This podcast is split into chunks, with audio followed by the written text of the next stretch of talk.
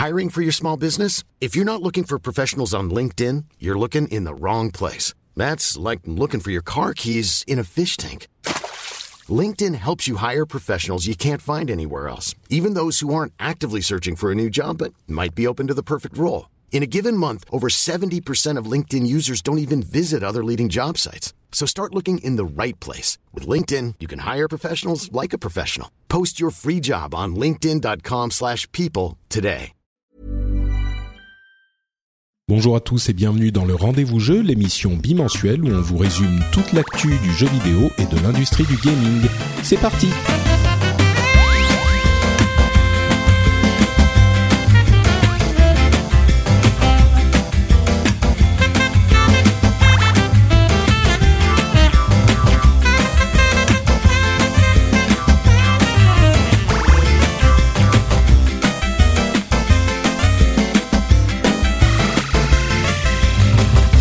Bonjour à tous et bienvenue sur le rendez-vous jeu, l'émission bimensuelle où on vous résume toute l'actu jeu vidéo, euh, qu'il s'agisse de consoles, de PC ou même de mobiles et de portables de temps en temps. Je suis Patrick Béja et je suis accompagné de mon ami de toujours. Non, c'est pas vrai. On s'est rencontrés il y a quoi, trois, quatre ans, Jika, quelque chose comme ça? Euh, Même pas? Bah écoute, ouais, je sais plus parce que en fait moi, moi je vais, je vais tout te dire, c'est la minute groupie. Moi, ça, ça fait des années que que j'écoute Upload et euh, et euh, genre les, les premiers podcasts que j'ai écoutés, ça devait être genre en 2000, euh, 2010, tu vois, c'était Upload.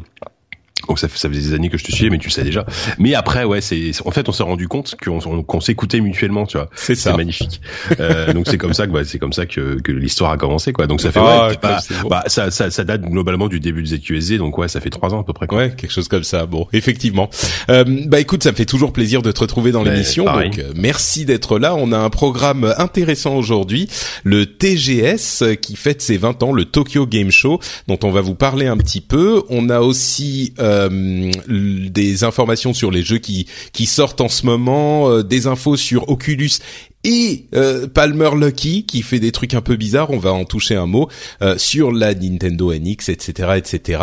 Donc, euh, on va vous parler de tout ça et on commence par le Tokyo Game Show qui s'est tenu il y a euh, une dizaine de jours. Et le Tokyo Game Show, c'est un truc euh, vraiment intéressant. C'est, il fête ses 20 ans et c'est l'un, c'était l'un des plus gros salons euh, au monde, vraiment l'un des plus gros salons de jeux vidéo. Et c'est pas qu'il soit, qu'il soit plus si gros que ça. Il fait toujours euh, 270 000 visiteurs, ce qui est, ce qui est le plus qu'il ait jamais fait. Mais il a une portée beaucoup plus locale, on va dire. Euh, Aujourd'hui, le Tokyo Game Show, ça intéresse les Japonais, l'Asie à la limite, euh, mais pas tellement beaucoup plus. Donc c'est une euh, une position très particulière alors que il y a, on va dire 15 ans, euh, 15 ou 20 ans quand il a il s'est lancé, déjà il y en avait deux par an et puis euh, dans le monde du jeu vidéo, tous les regards se tournaient vers Tokyo au moment du Tokyo Game Show. J'imagine que toi, Jika, aujourd'hui, ça te ça te fait lever un, un sourcil moyen le Tokyo Game Show, Ouais. mais à l'époque, même toi qui es plutôt PC, plutôt jeux occidentaux, ça te ça t'interpellait, j'imagine. Bah oui, oui, ouais, carrément. Et, euh, et même, même il y a moins de 15 ou 20 ans, je sais que, enfin, quand j'ai commencé dans le métier, c'était en 2007, euh, ça restait, un, ça restait un, vraiment incontournable. Et il y, avait, il y avait deux fois plus de médias, par exemple, qui s'y rendaient. Euh, moi, je sais qu'à l'époque, euh, j'ai- eu l'occasion d'y aller deux fois. Euh, c'était quand même quelque chose. Il y, avait un rayonnement médiatique. Et de toute façon, enfin, ça, ça, ça concorde plus ou moins avec le fait que euh, le jeu vidéo japonais sur les générations actuelles et précédentes, ils ont eu un peu de mal, etc. Donc il y a une sorte d'aura qui, a, qui, a, qui, a, qui a- qui a quand même baissé du coup et le TGS avec et surtout euh, enfin voilà c'est c'est un salon qui est devenu extrêmement mobile euh, euh, donc voilà il- petit à petit ça c'est vrai que ça a perdu un petit peu de son son brillant enfin son ouais, Ouais, de sa ouais. superbe voilà Oui, c'est ça, de sa superbe, effectivement. Euh, tu mentionnes le mobile, c'est vrai qu'il y a énormément de mobiles. Alors on le comprend parce que au Japon, euh, du, de, de la configuration de la société, hein, les gens ont des petites maisons et ils sont tout le temps dans les transports. Euh, donc euh, le mobile euh, et le jeu sur mobile a forcément séduit encore plus que c'est le cas ici. Euh, une autre note de, de qui, enfin un autre truc qui était notable cette année, c'était la prédominance de la réalité virtuelle. Euh, qui était vraiment omniprésente sur le salon, enfin principalement avec le PlayStation VR bien sûr, mais pas seulement. Avec ceci dit de tout ce qu'on a entendu quand même un aspect très gadget toujours, euh, pas d'expérience convaincante euh, au niveau vidéoludique, mais des expériences qui restent de l'ordre du concept, de de, de l'essai, de la tentative, de l'exploration, on va dire. Donc on est vraiment encore dans cette configuration. On reparlera un petit peu plus de, réalité virtuelle un petit peu plus tard. Euh, et puis voilà, c'était les, les, grandes orientations. Ceci dit, il y avait quand même des jeux et des trucs à retenir. Euh, moi, j'ai quelques infos que je que, dont j'aimerais parler.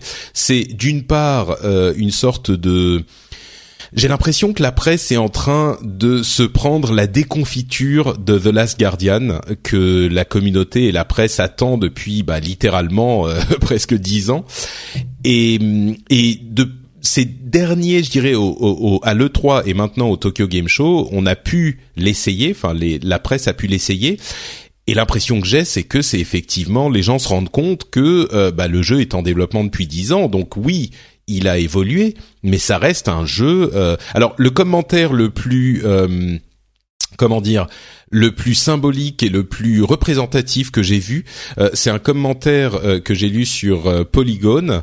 je vais vous dire le nom. C'était Philippe Collard qui disait je suis vraiment inquiet pour The Last Guardian parce que c'est un jeu qui ressemble à un jeu PlayStation 2. Euh, on sait qu'il a commencé à cette période, euh, le développement a commencé à cette période. Et alors oui, on aime le rétro gaming, on, aime euh, ce genre de truc, mais il, il, ressemble dans le gameplay, dans les mécaniques, dans la philosophie à un jeu PlayStation 2. Ça plaira peut-être à certains, mais le jeu vidéo a quand même fait un, un, un certain chemin depuis. Et ça, c'est un petit peu inquiétant quand même. Euh, il, il disait des choses. Oui, vas-y. Vas-y, vas-y. Non, non, vas-y toi. Il, il disait des choses comme par exemple le fait que euh, le, le, la bestiole, la tricot, trico, euh, est, agit comme une bête sauvage et que donc quand on lui demande de faire des choses, eh ben il euh, il euh, il faut lui demander trois fois, quatre fois avant qu'il nous écoute parce que c'est un, un, un, animal adressé. Et, et, le truc, c'est que euh, et faire quatre fois ou cinq fois la même chose pour qu'ils nous écoutent, c'est pas hyper marrant, quoi. Donc peut-être qu'une fois, le truc, c'est qu'ils ils ont tous joué une demi-heure. Donc peut-être qu'au bout d'une, tu vois, une demi-heure, une heure, il finit par apprendre et donc la relation qui s'est forgée entre toi et l'animal est beaucoup plus forte. C'est possible, mais il n'empêche que pour le moment, les les impressions sont euh, pour le moins mitigées, quoi. Ouais, c'est compliqué. Je pense qu'il va vraiment falloir passer outre euh, tous les problèmes notés euh, qui, par exemple, pourrissaient un peu l'expérience de euh, du précédent jeu, donc qui était Shadow of the Colossus, pardon, qui est sorti sur PS2 quand même, rappelons-le, euh, qui était un jeu euh, que plein de gens adoraient, mais qui était un jeu extrêmement euh, peu, peu maniable, avec des caméras un peu foirées, etc. Et là, t'as l'impression que c'est la même chose, quoi. Euh, The Last Guardian garde tous ses stigmates. Euh, je sais que moi, j'ai lu aussi des previews, notamment sur Gamecult. je sais que c'est Pouillot qui a, qui a vraiment, ça a été la déconfiture totale.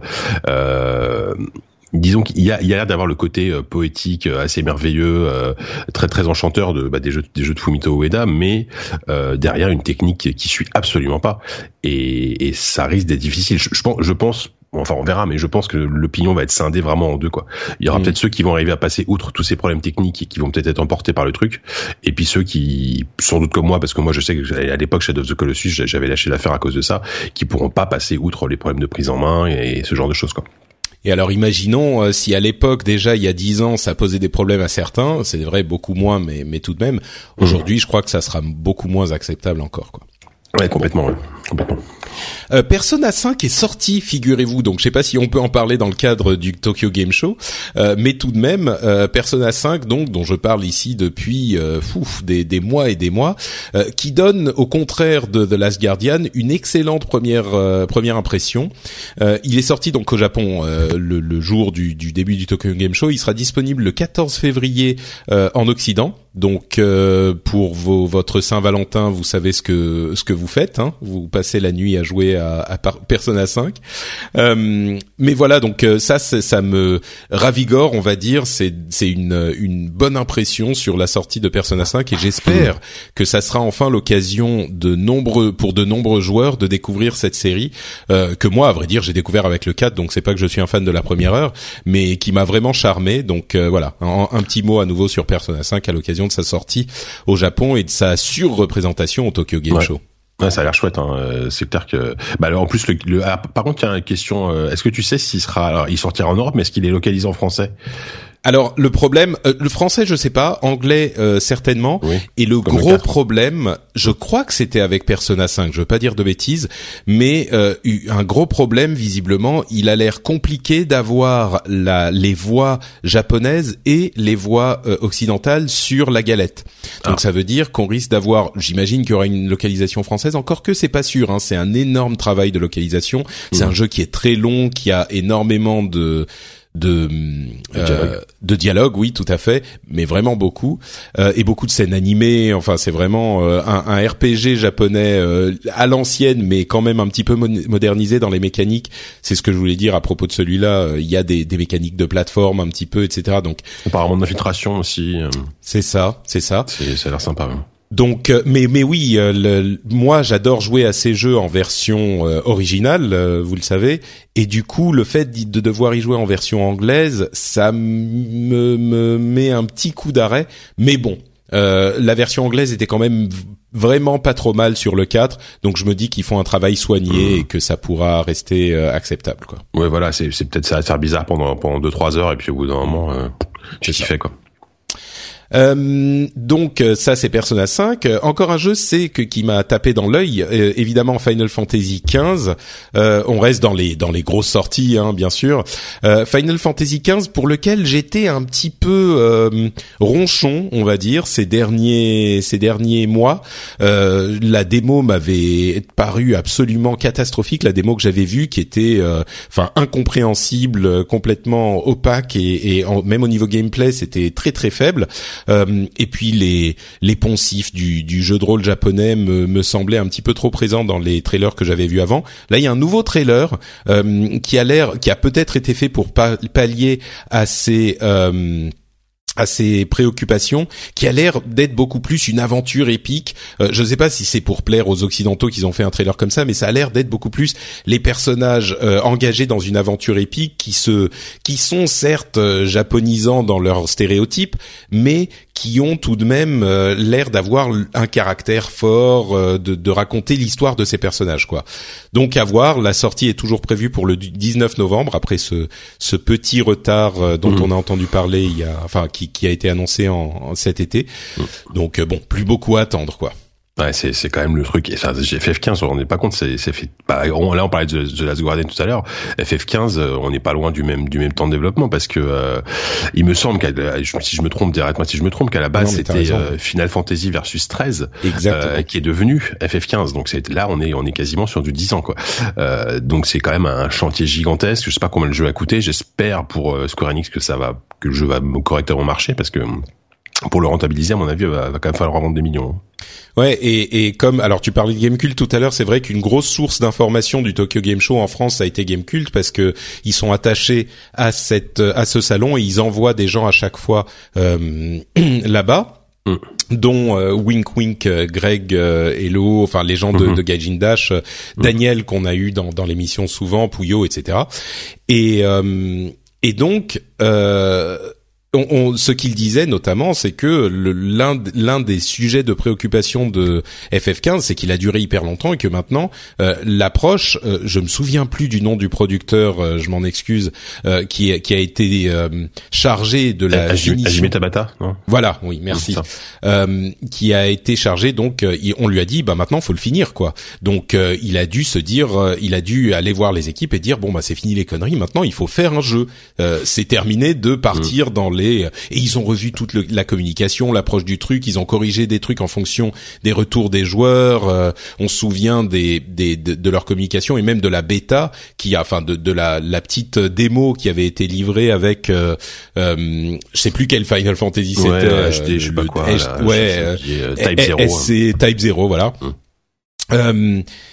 Et, et, ils ont changé entièrement de jeu en fonction des retours, etc. Bref, c'est un jeu qu'il a fallu finir là, et ça a pris quand même un an et demi, deux ans à partir du moment où ils sont, ils ont mis le nouveau producteur dessus pour dire euh, c'est fini les conneries. Donc ça pourrait vraiment aller dans les deux sens. Soit ça va être un truc euh, super qui a réussi à récupérer tout le travail qui a été fait pendant dix ans et la flamme, la l'élan euh, qu'on connaît dans les meilleurs Final Fantasy, soit c'est un truc qui a dû être bâclé et qui euh, du coup va laisser les gens sur leur faim.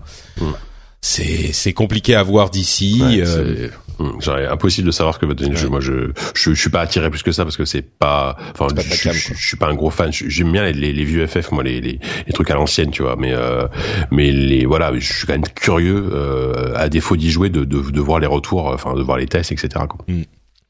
Un autre jeu, pardon, qui me tient à cœur et dont je voulais parler ici, c'est Tekken 7, euh, qui est toujours prévu pour euh, sortir début 2017. Encore que sur le trailer que j'ai vu, il y avait, euh, disait en japonais que c'était printemps. Et printemps, c'est à partir de mars. Donc moi, j'espérais une sortie un petit peu avant. Mais bon, il y a donc un, un, un nouveau trailer du story mode qui est qui est sorti et le story mode a l'air vraiment intéressant dans ce, enfin vraiment intéressant. Non, j'exagère. C'est juste qu'il y avait un passage qui était cool. C'était le passage entre les euh, la partie euh, pré-calculée et le moment où on joue. C'est-à-dire qu'il y avait une transition absolument euh, sans coupe. Euh, on, on, passait d'une euh, d'une animation où Heihachi et Akuma, puisque Akuma est disponible dans le jeu, hein, le personnage de Street Fighter, où ils se battaient, et puis il y avait un truc très animé, euh, très pré-calculé. Et puis tout à coup, on se retrouvait, la caméra revenait au centre et puis on se retrouvait à faire le combat. Donc, si euh, ils ont pris ce type de transition euh, sans coupure pour raconter l'histoire, ça peut faire un truc un petit peu plus sympa qu'un mode arcade ou un mode histoire où on a juste des petites, des petites comment dire des petites séquences animées de trois ou quatre même pas de trois ou quatre images avec un petit dialogue lu ça pourrait donner un, truc sympa et puis la raison pour laquelle j'en parle c'est que nous, on aime beaucoup Street Fighter et bien sûr King of Fighters que je continue à adorer hein, malgré ses défauts, qui est, qui est sorti il y a quelque temps. Mais c'est l'occasion aussi de rappeler à quel point Tekken est une énorme franchise de, de jeux de combat. En fait, c'est la plus grosse euh, franchise parce que Street Fighter est très populaire au Japon et en Europe, bah, pas mal aux US mais un petit peu moins, c'est surtout Mortal Kombat qui est très populaire aux US et euh, en fait, Tekken est populaire partout. Euh, peut-être aussi parce qu'il est accessible euh, par tout le monde. On peut, si on est un expert, vraiment faire des, des trucs hyper techniques qui nous donnent un vrai plaisir de jeu de combat, jeu de combat 3D qui est un style spécifique, mais tout de même. Et puis, si on est débutant, il suffit d'appuyer sur tous les boutons, de prendre un personnage qui est un petit peu facile, on appuie sur tous les boutons, on fait des trucs incroyables aussi. Donc, j'ai l'impression que Tekken réussit vraiment à, à, à euh, rester à cheval entre tous ces, ces, différents mondes et satisfaire un petit peu tout le monde. Donc euh, c'est assez notable la sortie d'un nouveau Tekken, surtout qu'il n'y en a pas eu depuis un moment là. Je sais pas si toi t'es es un fan, t'as déjà joué, mais euh, alors ouais, enfin bah, c'est vrai ce que tu dis, c'est tout à fait vrai parce que euh, euh moi c'est vrai que j'ai jamais été un, un, fan de jeux de baston et c'est vrai que le, le les, un bon vieux Tekken, tu vois, moi je te parle plus de l'époque Tekken 3, Tekken 4, ah bah c'est la grosse, voilà. oui oui, Tekken 3 avec avec Gon le dinosaure voilà, avec euh, Kundo, le mec qui faisait la capoeira, j'adorais. Euh, et c'était vraiment le, le jeu de baston hyper hyper grand public, tout le monde s'amusait dessus, euh, c'était fun. Euh, et puis c'était une claque technique à l'époque. Enfin moi je, je, me souviens toujours toujours de la première fois que j'ai vu chez un copain le ah, donc la PlayStation tourner avec Tekken 1. Euh, et, et les, juste juste le fait que la caméra change d'angle, ça me rendait fou quoi. Je me dis c'est pas possible qu'on arrive à faire ça, c'est incroyable. dire tu passes de Street Fighter que, que, j'adore toujours, mais à Tekken c'était incroyable. mais voilà clairement je, je vais pas te mentir, c'est une série que j'ai complètement lâché. Euh, puis apparemment le, le, lore est assez incroyable de Tekken. Euh, c'est assez plus complexe et un peu vaguement kitsch, mais euh, il, faut, ah, il faudra que tu, kitsch, que tu discutes avec euh, les, les, gens de Geekpul. Je sais que Yukishiro et Goto sont sont fans. Alors je sais pas si c'est très, je pense que c'est un peu second degré, mais du lore de Tekken et ils s'intéressent vraiment à l'histoire et tout quoi. Ah mais c'est forcément second degré. Euh, Tekken, c'est le truc, c'est qu'il y a eu bon maintenant il y a prescription hein, sur Tekken 1. Euh, il y avait euh, c'était c'était Kazuya qui qui était donc le fils de Heihachi, le boss de fin, mm. et qui à la fin donc battait son père. Et une fois le père battu, tu le voyais qui s'approchait avec ses séquences animées de l'époque, hein, qui étaient hyper mal faites, mais tout de même, il s'approchait, il le prenait dans ses bras et il le, tu vois, il le prenait dans ses bras, il le portait et tu disais, oh mon Dieu, le, le, le, fils en fait, il aime quand même son père alors qu'ils sont battus, il était rejeté, il machin. Et en fait, tu vois qu'il marche et il l'amène près d'une sorte de précipice et il le lourde dans le précipice, son père.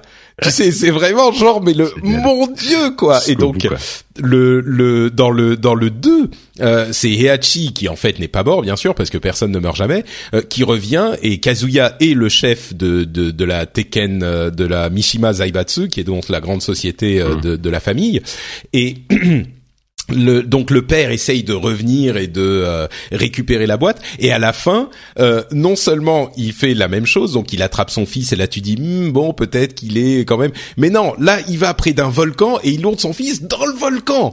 Donc euh, tu vois c'est vraiment c'est la surenchère ridicule il y, a, un petit côté Tom et Jerry ou Bibi Picoya tu sais je veux dire tu, tu, tu, tu sais pas quelle sauce ils vont essayer de t'entretuer tu vois. Ouais exactement toujours des pièges à la con un truc comme ça. Mais c'est tout à fait ça ouais ouais t'as raison. Et puis et puis effectivement les souvenir de la 3D. Moi, je me souviens que sur le 1, effectivement, il y avait déjà eu euh, Virtua Fighter, bien sûr, qui faisait ça, mais c'était pas tout à fait la même chose, mais parce qu'il y avait pas de texture en fait sur Virtua Fighter. C'était pas si grand public, hein, tu vois. Hmm. C'est sûr, c'est sûr, c'était beaucoup moins accessible. Hmm. Et puis. Euh, le truc, c'est que dans Virtua Fighter comme dans Tekken, euh, le fait de pouvoir faire de la 3D et des animations, moi je me souviens que j'étais fasciné par les katas qu'on voyait notamment dans, euh, enfin dans tous les Tekken, mais dans Tekken 3.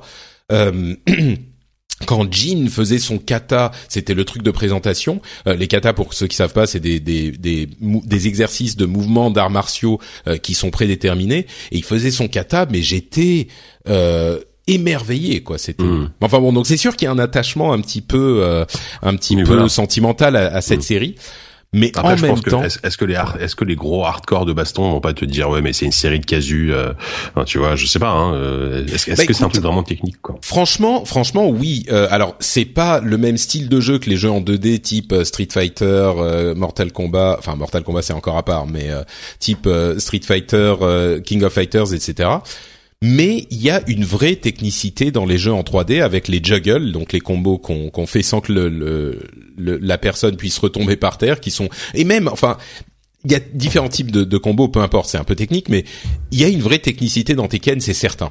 Euh, donc il réussit, comme je te dis, à, à faire. Ce qu'il y a, c'est que tu as certains personnages comme euh, ben un Eddie ou un euh, euh, ah le type qui fait du. J'ai un trou là tout à coup euh, voilà, qui fait du taekwondo, euh, mmh. qui, sur lequel tu vas appuyer sur les sur les pieds et tu vas faire euh, absolument plein de trucs. Mais si mmh. tu sais jouer, tu pourras le contrer. C'est sûr que si si t'es un joueur moyen, un joueur débutant risque de bien t'emmerder avec ses son appui partout euh, ridicule quoi. C'est clair. Mais mais il y a certainement une technicité. Donc, euh, mm, mm. moi, j'y jouais quand j'étais au Japon il y a quelques mois, et je peux dire que euh, c'est, ça reste euh, un des jeux que je, un de mes jeux de combat préférés très certainement. Il y a une, une, un, un, feeling. Je parlais de feeling King of Fighters qui est très bien retranscrit avec le dernier. Il y a très certainement un feeling Tekken qui est très bien retranscrit avec le 7 et moi je l'attends avec impatience quoi. Ouais, d'accord. Attention, interruption, bip bip bip, on s'arrête dans le euh, l'émission normale euh, animée par Patrick et Jika pour faire euh, une petite un petit insert avec Patrick et Greg. Puisque j'ai le plaisir de recevoir Grégoire Hello alias Golden Greg qui se joint à nous et qu'on évoquait je crois dans, dans l'émission juste avant. Donc ça fait un peu bizarre. salut Greg, tu vas bien? Bonjour, bah oui, pas pas trop mal. Ouais, t'as eu une une journée un petit peu agitée hier, donc tu te remets tu t'es dit, on va faire un podcast avec Patrick pour se pour se détendre, c'est ça? C'était très compliqué. J'ai eu un, un, ce qu'on appelle des, des, problèmes de, de journée et donc du coup, euh, enfin des jours à problème plutôt. Et donc là, voilà, je, je suis sur mon canapé et je participe à ce podcast. C'est un peu le, le repos. Euh, c'est bien, c'est bien. Après une semaine compliquée, on va dire. J'apprécie. Euh, alors la raison pour laquelle j'interromps l'émission euh, pour pour faire ce petit passage avec toi, c'est que tu es un, un, amateur connaisseur du Japon. tu évolues encore et tu as beaucoup évolué. Tu évolues encore dans le milieu du jeu japonais, euh, enfin du jeu vidéo et du jeu vidéo japonais en particulier. Et euh, tu faisais partie de l'équipe euh, Game Cult notamment qu'on évoquait. qui est qui allait couvrir le Tokyo Game Show, donc je me suis dit que ça serait intéressant de te parler à toi pour ça. Est-ce que tu peux te présenter en deux mots et puis on, on, prendra tes impressions sur le TGS bah, très rapidement, moi, je, ça fait 25 ans que je suis journaliste pour différents magazines de jeux vidéo. notamment la première fois qu'on s'est croisés, toi et moi, c'était effectivement au Japon pour la PlayStation 2. Donc ça fait 16 ans, voilà. Et bah, je, depuis depuis 12 ans maintenant, je, je suis directeur de collection des éditions Kurokawa, qui sont l'un des plus gros éditeurs de manga en France. Et bah, ça c'est mon boulot principal. Et puis bah comme comme j'avais toujours tout un tas de, contacts et de on, va dire d'affinité avec le milieu du jeu vidéo, bah, je, continue à y travailler en même temps. Très bien. Euh, et donc là, tu es effectivement euh, parti pour le TGS que tu connais bien euh, pour couvrir celui de cette année. Donc tu vas pouvoir nous donner tes impressions dessus. Et donc, euh, tu, alors première question, euh, quels sont les trucs que tu as retenus de ce euh, de ce TGS, les trucs à retenir, les trucs qui t'ont marqué? Nous, on a parlé juste avant de de quoi on a parlé? De bah, Final Fantasy, Last Guardian qui avait l'air d'être un petit peu bof bof sur ses impressions, Persona 5 qui fait une bonne sortie, Tekken 7, etc donc sans sans sans aucune indication, toi si on devait te dire de quoi euh, il faut, qu'est-ce qu'il fallait retenir de ce TGS 2016, euh, que ce soit des jeux ou des tendances ou des impressions, euh, tu dirais quoi? Bah la, la, tendance, déjà il faut pas oublier que le, Tokyo Game Show c'est un salon consumer, c'est-à-dire que c'est pas un salon qui est réservé aux professionnels, donc la plupart du temps on dit en général que c'est le salon qui a lieu en septembre pour que les Japonais décident de ce qu'ils vont acheter à Noël. Ouais ou enfin plutôt en fin d'année avec leurs étrennes. Donc euh, y a, tu vas avoir très peu de jeux qui sortent après le premier trimestre 2017. C'est pas un truc de grandes annonces quoi, c'est euh, présentation catalogue. Ça peut être un, un, ça peut être des grosses annonces, mais tu vas pas avoir des jeux qui sortent dans un an, dans deux ans, dans trois ans. Ça va vraiment être les, les, les, jeux qui sont quasiment terminés et les gens viennent se faire une idée de est-ce que je mets de l'argent de côté ou pas. Euh, après, c'est très japano-centré. Hein. Donc on sait, les, les Japonais avant c'était les rois du monde. Et euh, depuis le carton des GTA et, et des, des, des, jeux avec une grande liberté qu'ils sont eux incapables de réaliser, euh, on sait qu'ils sont complètement euh, largué techniquement. Bah, c'est ce qu'on disait euh, effectivement en début d'émission. C'est un peu euh, à l'époque euh, révolue dont tu que t'évoquais tout à l'heure. le TGS c'était le centre du monde du jeu vidéo en enfin 2000 début 2000 quelque chose comme ça. C'était des endroits où tu voyais pour la première fois les consoles. Alors qu'aujourd'hui tout se passe à le 3 et bah, ce qui, les jeux que je vais retenir, ce sera soit des jeux qui sortiront jamais chez nous, euh, soit, soit, des jeux qui, qui auront euh, des notes euh, ou, des, ou des ventes complètement anecdotiques, tu vois. Hmm. Mais enfin déjà je retiens pas les jeux FF15 tu vois c'est pas le jeu du salon parce qu'on l'a déjà vu 50 fois nous en tant qu'étrangers on, on, y a joué le mois dernier à, à Cologne on, l'a vu dans tous les sens euh, tout au long de l'année. Il y a eu tout un tas de présentations pour rassurer les gens. Si, si, achetez-le, il va être bien. est-ce qu'il y euh, qu'il y a une, euh, une appréciation qui est toujours aussi forte de la, la série Final Fantasy? Est-ce que Final Fantasy XV c'est attendu comme le Messi, comme pouvait l'être Là encore, on parle d'il y a 15 ans, quoi. Mais les nouveaux Final Fantasy, même au Japon, ou est-ce que comme un petit peu en Occident, le, le, le doré de Final Fantasy c'est un petit peu estompé? Alors bah, il s'est estompé dans la mesure où les joueurs consoles se sont estompés aussi, mm. mais euh, je pense que c'est toujours très attendu, euh, mais j'ai l'impression qu'il est moins attendu proportionnellement hein, au, au, Japon qu'en Occident. Ah oui. tu as tu as tout un tas de gens qui ont été séduits par euh, Final Fantasy, euh, euh, notamment le 13, même s'il a été beaucoup décrié. Il y a plein de gens qui l'ont trouvé très beau, qui ont. Il y a beaucoup de gens qui ont. Aujourd'hui, la, la génération principale des joueurs de Final Fantasy, c'est plus les vieux cons comme nous qui avons 30, 40 ans et qui ont joué sur la Super Nintendo au 5, 6, 7. Euh, Aujourd'hui, les, les, les, gens qui jouent à, à Final Fantasy, c'est ceux qui l'ont découvert avec le 10 et le 13. Oh là là, ça me déprime presque, tu me dis. Donc, euh, bah ouais, mais c'est le, c'est le changement de génération, tu vois. C'est comme, euh, c'est comme les jeunes d'aujourd'hui qui connaissent que, que, que Daniel Craig euh, en James Bond, quoi. Mhm. Donc euh, aujourd'hui, bah voilà, c'est, on dit toujours, ouais, bah les, les persos de Final Fantasy XV, on dirait des hosts avec leurs cheveux gominés et tout machin. Bah oui, mais c'est, ils parlent à leur audience d'aujourd'hui, quoi. C'est ça, ouais. Il y a, il y a, il y a vraiment une un, un... donc tu veux dire que les les vieux comme nous effectivement ils ont un petit peu lâché l'affaire ils le regardent d'un œil mais c'est pas euh, Ah, je pense qu'il y a quand même beaucoup de gens qui vont qui vont l'acheter par tradition, Hmm. euh, ne serait-ce que parce que Dragon Quest et, et Final Fantasy traditionnellement ce sont des jeux, euh, enfin ce sont des RPG donc t'as pas, besoin d'être euh, habile à la manette pour les finir. D'accord. Ça c'est quand même très important pour des pour le très grand public, pour euh, pour euh, alors, j'aime pas ce mot-là, mais pour les hyper casual, Ouais. euh, qui il y a des gens qui n'achètent que Dragon Quest, qui n'ont jamais joué à un autre jeu de leur vie, tu vois. Au, au Japon en tout cas. hein. Oui, bien sûr, bien sûr, on parle du Japon. D'accord, donc Final Fantasy quand même euh, reste important. D'autres choses qui t'ont si, t'ont il y avait marqué la queue hein, pour euh, pour y jouer. Hmm. Euh, bah après moi c'est c'est des c'est des joueurs, ça c'est des jeux de, de, de joueurs vraiment, je dirais pas hardcore, mais mais mais mais vraiment hyper spécialisés. Tu vois, moi je le, le jeu auquel j'ai le plus envie de jouer. Si tu me dis voilà, tu peux ramener un, un, un jeu du salon avec toi. euh, euh, pour y jouer avant sa sortie, c'est euh, Chikyu Boigun 5, donc euh, Earth Defense Force 5, Ouais. qui, est, qui, est- qui est un shooter complètement crétin, mais qui est un jeu vidéo comme je m'imagine le jeu vidéo, tu vois, c'est euh, des fourmis géantes attaquent la ville, là tu prends un bazooka et t'éclates des fourmis, t'éclates des immeubles, c'est c'est un jeu vidéo qui a une gueule de jeu vidéo, tu vois ce que je veux dire? Je suis pas 100% sûr, mais euh, est-ce que tu tu penses à- aux jeux vidéo peut-être d'une certaine époque euh, qui ont qui sont moins Voilà.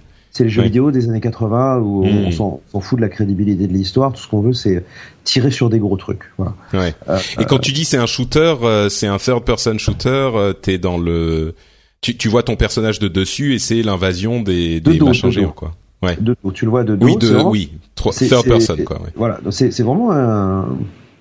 Ouais, c'est un, c'est un Gears of War moche, mais, mais complètement débile. Hmm. Et, euh, et puis t'as as deux persos différents. T'as le troufion de base qui est à pied, et puis sinon t'as la nana qui a un backpack, un jetpack qui peut voler et tout. Enfin, c'est euh, c'est pas très beau, euh, c'est hyper répétitif, mais j'adore. Et mais alors, tiens, explorons un tout petit peu le truc parce que je pense que euh, s'il y a des gens qui vont aller regarder le, euh, le- les vidéos de Earth Defense Force, effectivement, ça ressemble à une sorte de euh, Gears of War moche, mais euh, c'est alors d'une part, est-ce que c'est un public euh, vraiment japonais? Ça reste euh, exclusif au Japon ce genre de de, de jeu. Et d'autre part, qu'est-ce que euh, tu, tu y trouves toi euh, comme plaisir? Parce qu'il y a des gens qui apprécient ce genre de truc euh, que tu ne retrouves pas dans d'autres jeux plus modernes, peut-être plus beaux, peut-être plus léchés au niveau du gameplay? Alors, ce que j'aime déjà, c'est le côté euh, bon enfant. C'est-à-dire que tu, tu appuies sur Start, ça, tu joues. Hmm. T'as pas euh, euh, trois cinématiques pour t'expliquer que le mec il est triste. euh, T'as pas t'as pas un mec avec un grand discours qui te dit aujourd'hui nous allons prendre les armes parce que blablabla. T'as pas dix codex à trouver et à lire pour essayer de comprendre un petit peu l'histoire. C'est le start. Hop, tu choisis. Tu joues un mec, tu joues une fille. Paf. Et là, d'un seul coup, t'as la radio qui te dit ah euh, qu'est-ce qui se passe Au secours Et hop, t'as des fourmis géantes qui tombent du ciel et, et, et tu tires. Voilà, c'est tout. On te fait pas chier avec euh, en fait euh, euh, le mec qui envoie les fourmis, c'est le frère de machin parce que euh, il était méchant. Les, les gens ont expérimenté sur lui. Il y a Ouais, pas d'histoire. Bah, en hop, fait, c'est ce que je, ce que je comprends de ta description, c'est que c'est un jeu euh, qu'on appellerait style arcade aujourd'hui. C'est un, un truc, plaisir immédiat. Voilà, exactement. Il y a pas, enfin, j'ai- j'aime bien Gears of War. Il y a pas de souci, mais euh, Bien sûr, bien sûr. Euh, quand, quand tu lances une, une voilà, tu, tu lances, tu mets de la galette dans la dans la console. Euh, bon, déjà, il vérifie si t'as acheté le DLC machin, si t'as précommandé le jeu pour avoir l'arme marron ou dorée, Oui. machin, là. Euh, press start. Euh, le mec te, te, te, te dit, euh, t'as une espèce de voix off qui te dit euh, euh, les colonies de l'humanité, euh, gna gna gna. Enfin bon, bref, Ouais. on, te- on te prend la tête avec du. Tout ça, ça pourrait être expliqué dans le jeu. Non, non, il faut que tu, euh, faut que tu lises 50 intros, que tu tapes. euh, Bah, c'est sûr que d'une certaine manière, euh, c'est ça rend, euh, ça enrobe euh, ce qui est le cœur qui, et qui a toujours été et qui reste le cœur du jeu vidéo. Encore que on pourrait débattre, mais le le, le gameplay finalement euh, est enrobé dans un certain nombre nombre de jeux pour le rendre plus euh, plus acidulé, plus doux, plus sucré, je dirais même, pour un public un petit peu plus large. Euh, et c'est vrai que si toi, ce qui t'intéresse, c'est euh, purement le gameplay, bah faut creuser un petit peu pour aller le chercher dans, dans certains jeux plus accessibles. Bah c'est ça. Moi, je suis un mec occupé. J'ai pas que ça à foutre de savoir. on me dit sauve la terre, ça me suffit. J'ai pas besoin de savoir que c'est telle terre qu'il faut que je sauve ou que Monsieur Machin, mon colonel, c'est un type sympa. Enfin, je, m'en fous de ça. Ouais, d'accord. Et, et, et ce que je comprends, enfin, je, je, comprends ce que tu dis, mais euh, quand, quand tu dis oui, mais regarde, ça peut aider le grand public à jouer. Je suis pas d'accord. Enfin, Candy Crush, il y a pas d'histoire. Euh, hmm. Justement, ce qui, ce qui tue les jeux consoles, c'est les jeux sur smartphone.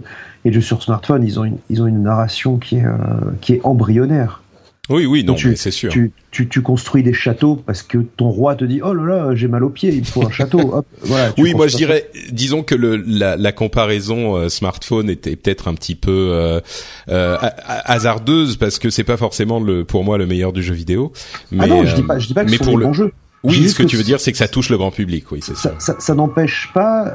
Enfin, tu peux être grand public et avoir une narration proche du zéro. Regarde, euh, regarde les, les jeux Mario, par exemple. Oui, c'est vrai. C'est sûr que la narration de Mario, c'est pas non plus le le, le paragon de, du storytelling. Personne joue à Super Mario pour l'histoire, tu vois. Hmm. Oui, bah bon, enfin, sans, sans rentrer dans la même dans la question, euh, qu'est-ce qui est mieux, qu'est-ce qui est moins bien. C'est sûr que c'est un type de jeu différent et que voilà, moi, certains je, peuvent. Euh, je, je, je, je, dis juste que voilà, c'est c'est très bien. C'est poser dans ton salon, de, dans ton hmm. salon et de de t'immerger, tout ça. Mais moi, je vais plutôt vers les RPG, tu vois. Si je veux beaucoup d'histoire. Hmm je vais euh, je vais plutôt euh, sur un Dragon Age etc mais bon bref voilà voilà Dragon Quest ou euh, oui, même, oui, Dragon Age, tu veux dire carrément, on passe au jeu occidental, effectivement. Ouais, voilà. Et, d'accord. bref, tout ça pour dire que Earth Defense Force, c'est un jeu à l'ancienne qui, qui pose ses couilles sur la table, comme on dit, et mhm. qui et qui se moque vraiment du quand dira-t-on, quoi. D'accord. il, est moche, mais il sort comme ça. Tu sens vraiment qu'ils l'ont fait à trois dans, dans, dans un garage, quoi. Mmh, ouais, et ça le rend sympa. Euh, J'aimerais qu'on parle un petit peu de la réalité virtuelle qui était très présente sur le TGS. Euh, avant ça, peut-être un ou deux autres jeux comme ça, euh, si tu si tu devais les citer en en, en 30 secondes que tu que t'as retenu du salon? Alors j'ai beaucoup aimé Macross Delta sur PlayStation Vita, qui ne sortira jamais parce que déjà c'est un jeu Vita et euh, c'est tiré d'un dessin animé euh, que les gens ne connaissent plus en France, qui est Macross donc Robotech. Mais là encore, tu vois, c'est un jeu à l'ancienne où euh, bah tu t'es es dans un avion, tu shootes des mecs, après tu peux te transformer en robot et faut que tu ailles shooter les mecs qui sont au sol, cachés derrière des immeubles. Enfin bon voilà, c'est c'est du, du pur jeu vidéo. C'est marrant parce que ce que tu dis, euh, j'ai l'impression en fait que en Occident, ce type de jeu, c'est euh, a, eu une sorte de renaissance dans le jeu euh, indie, dans le jeu indépendant. Exactement. Et, et au Japon, en fait, il est juste resté le jeu japonais tout court. Et c'est le problème qu'ils ont euh, au Japon, c'est qu'ils n'arrivent pas à se renouveler. Tu vas me dire si mon analyse est bonne ou pas. Parce qu'ils continuent à faire les jeux qu'ils faisaient il y a 20 ans, plus ou moins. Hein, J'exagère, mais c'est ça leur problème, c'est de dépasser le, ce qu'ils faisaient il y a 20 ans et qu'on retrouve dans des jeux comme cela. Alors c'est un peu euh, plus compliqué. Là, c'est là c'est les jeux que moi j'ai retenus, mais après euh, des, des, jeux japonais avec du blabla interminable, il y en a. Hein. La, série des la série des Yakuza, par exemple, c'est c'est pareil, t'as une espèce de ouais, c'est une réussite dans ce euh, style-là, c'est sûr. Voilà, ou si tu veux tout ça, enfin tu vois, tu peux savoir. Euh, quel est le destin du vendeur de tofu qui est au coin de la rue, etc. Enfin, ça, c'est ça y est, il y a pas de souci. Ouais, Yakuza, c'est vraiment une série euh, style monde ouvert euh, entre euh, comment dire, c'est la version un petit peu GTA japonaise quoi. Ouais, alors c'est ce qu'on dit beaucoup, c'est un peu différent mais bon bref. C'est oui, c'est ce qu'on peut ce dont on peut le rapprocher le plus, c'est sûr qu'il y a des différences, c'est un peu plus Voilà. Mais quoi qu'il en soit, oui, c'est effectivement moi d'une manière générale, c'est les jeux que je retiens parce que c'est c'est les jeux que tu ne trouves pas ailleurs. Oui, je comprends. Et, comme moi je joue pas trop aux jeux indie, bah tout de suite c'est, ça, me plaît ce, ce, genre de, de, de, plaisir immédiat. Voilà, euh, j'avais euh, un troisième jeu que j'ai vu, bah Tekken 7 évidemment. Euh, ah, là, là, tu me parles, là. Voilà. Tekken 7 tout de bah, suite. Tekken 7 euh, qui est vraiment très très très beau. Euh, beaucoup plus. En plus, ça fait du bien après Street Fighter 5 et tous les trucs qui marchent pas, qui sont pas avec une, une ce que je trouve personnellement être une direction artistique douteuse.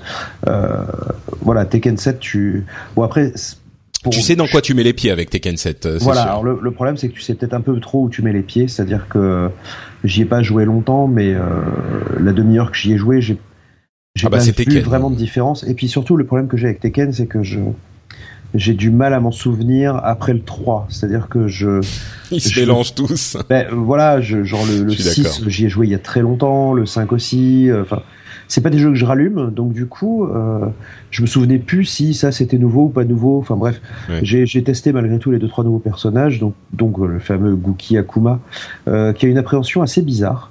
Parce que tu, il a des déplacements et des postures Street Fighter, donc tu essayes de jouer comme Street Fighter, donc tu commences à sauter, et puis dans Tekken, faut jamais sauter, enfin, donc, bon, donc tu te fais, tu te fais vite latter. Mais sinon, euh, il y a deux trois personnages qui sont assez intéressants, dont euh, bon, évidemment j'ai oublié leur nom, hein, mais euh, euh, il y a un personnage Ouais, il y a qui a les contres, qui reprend le système de contre de Tekken 2, tu sais où tu mets en arrière avec deux boutons Ah et, et tu peux parer les coups et les renvoyer à la. Enfin, j'ai trouvé ça hyper sympa. Mm. Le, le, c'est hyper dur de choper maintenant. Tu peux très facilement euh, contrer les chops. Ça c'est assez, spé- ça, c'est assez euh, euh, spécial parce que dans Tekken, euh, enfin voilà, la, la chop c'était vraiment la punition. Euh, N'importe quel débutant pouvait te punir avec une chop. Mm. Là c'est beaucoup plus compliqué. Et, euh, et ça demande de faire un peu plus que, que du simple euh, euh, bouton, euh, enfin du smash de bouton quoi. D'accord. Oui, bah Tekken effectivement un jeu que les auditeurs le savent, j'attends avec impatience. Euh, Je trouve ça bah, juste extrêmement idiot stratégiquement. Je trouve ça extrêmement idiot de ne pas le sortir sur Xbox parce que euh, mais on- Tekken 7, il sort pas sur Xbox? J'avais Bah, l'impression qu'il sortait sur les deux. pour l'instant, il est annoncé que sur PC et, et PS4. Ah, d'accord. Bah écoute, euh, je suis je suis surpris. J'avais l'impression qu'il sortait euh, qu'il sortait sur les deux, mais si si si, il est annoncé. euh, Alors je viens de regarder, il est il est annoncé sur Xbox. Hein. C'est contrairement à Street Fighter en fait, qui est exclusif euh, PlayStation sur console. Ah, alors il sort, d'accord. Bah, bah, alors il, doit- il sort pas sur Xbox au Japon parce que moi, quand j'étais Ah. au Japon, ils ont dit non non, il sort pas sur Xbox. Ah bah peut-être en même temps euh, Xbox au. Japon, c'est autant qu'ils le sortent pas. ils en vendent 200 par semaine. Donc, par- toi, toi, tu me confirmes qu'il sort sur Xbox? Bah écoute, euh, je viens de faire une recherche Google rapide et Wikipédia me confirme que euh, il sort bien sur Xbox, euh, enfin qu'il est annoncé sur Xbox en tout cas. Donc bon, D'accord. Parce que moi sur le, moi sur le salon, on m'a, on t'a dit qu'il était pas sur Xbox. on, m'a certifié qu'il sortirait pas sur Ah bah Xbox. c'est marrant, d'accord. Bon, euh, peut-être un mystère à résoudre alors. Bon, en même temps, c'est Euh, un, c'est un japonais du Japon, hein, donc, euh, Oui, oui, oui. Pour lui, c'est en fait, il a pas compris euh, ce dont tu parlais compris, quand dit. peut-être pas compris. Ok, euh, bah écoute, est-ce que tu peux nous parler un petit peu de, de réalité virtuelle? Parce que j'ai cru comprendre que c'était, Mm. enfin c'était un petit peu la fête à la VR euh, avec des, des prototypes un petit peu bancals. Banco, Mhm. je sais pas, euh, l'un des deux, bancal, euh, mais mais que elle était quand même présente partout. Et puis il y a ces ces expériences de euh, euh, euh, comment il s'appelle euh, Summer Lesson et euh, Shiawase Manager, Happy Manager, euh, qui sont intrigantes, on va dire. Voilà, est-ce que tu peux nous en parler un petit peu euh, de, de, de ces choses-là? Alors, la, la VR était effectivement très présente. C'est, je pense, ce qui a fait que les gens se sont déplacés en masse. C'est que tout le monde veut l'essayer, la VR. Personne Mm. ne sait ce que c'est. Enfin, les gens disent, oui, c'est un casque et puis c'est magique, mais euh, personne ne sait vraiment ce que c'est. Et alors, ce qui, ce qui était intéressant, c'est que, euh, donc, il y avait beaucoup de jeux en démonstration chez les professionnels, mais le jeudi et le vendredi, qui sont des journées, euh, comment dire, réservées aux, aux professionnels, que ce soit les distributeurs ou les les journalistes journées, ouais, les journées presse pro. les journées pro, Mm. voilà. Euh, il y avait tout un tas d'écoles, euh, de, de laboratoires, etc., qui avaient mis des prototypes qui, qui, et, qui n'étaient plus là aux journées euh, grand public. Déjà, je pense parce que les- la technologie est très fragile. Et, euh, et aussi bah, parce que c'était juste euh, des gens qui cherchaient peut-être des financements ou des ou des, des éditeurs. Mais quoi qu'il en soit, voilà. La, la, Ouais, on la est vraiment VR dans le prototypage, quoi, encore. ah oui, beaucoup. Hmm. Euh, on se cherche beaucoup. Et d'ailleurs, euh, on voit qu'on est dans le prototypage parce que les. C'était plus pour présenter des concepts et des idées que, que des véritables jeux jouables, en fait. Ouais. Euh, et c'est un peu ce que je reproche à la VR d'une manière générale, et c'est pour ça que la VR ne me fait pas rêver. C'est c'est des expériences de 10 minutes, un quart d'heure, mais tu, tu, tu ne révolutionnes pas le, le, le, le jeu vidéo, euh, enfin, du moins Ouais. pas au Japon en tout cas.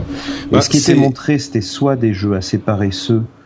Euh, alors je dis pas qu'il n'y a pas de travail derrière, hein, c'est pas ça que je dis. C'est que je, en, en termes de, de conception euh, ludique, c'était assez paresseux parce qu'en général c'était des des jeux de d'aventure ou de discussion dans lequel tu ajoutes une dimension VR, c'est-à-dire que au lieu de parler à un personnage qui est sur un écran, tu parles à un personnage et si tu tournes la tête, bah, tu peux voir ce qu'il y a dans sa chambre, mais c'est Mais c'est tout. Voilà, il y a pas de, c'est pas grandiose. Ouais, c'est-à-dire qu'il n'y a pas de, de, prennent pas euh, la, la, la, VR euh, en compte dans le gameplay. C'est juste un mode de représentation euh, visuelle. Alors, ils le prennent en compte, mais si elle n'existait pas, le jeu serait pas super différent, du moins pas, mm. pas, à mon sens. Euh, parce que euh, ils prennent en compte la VR, c'est-à-dire que quand tu parles à une fille, bah, si tu baisses la tête, tu peux tu peux regarder que euh, elle est mal assise et que il y a sa, enfin elle a les jambes mal croisées, et tu peux regarder sa culotte, tu vois. Enfin c'est est-ce que c'est vraiment est-ce que est-ce que ça vaut 800 euros, tu vois ce que je veux dire? C'est Mais alors justement, beaucoup tiens, de drague, beaucoup d'interactions avec des filles.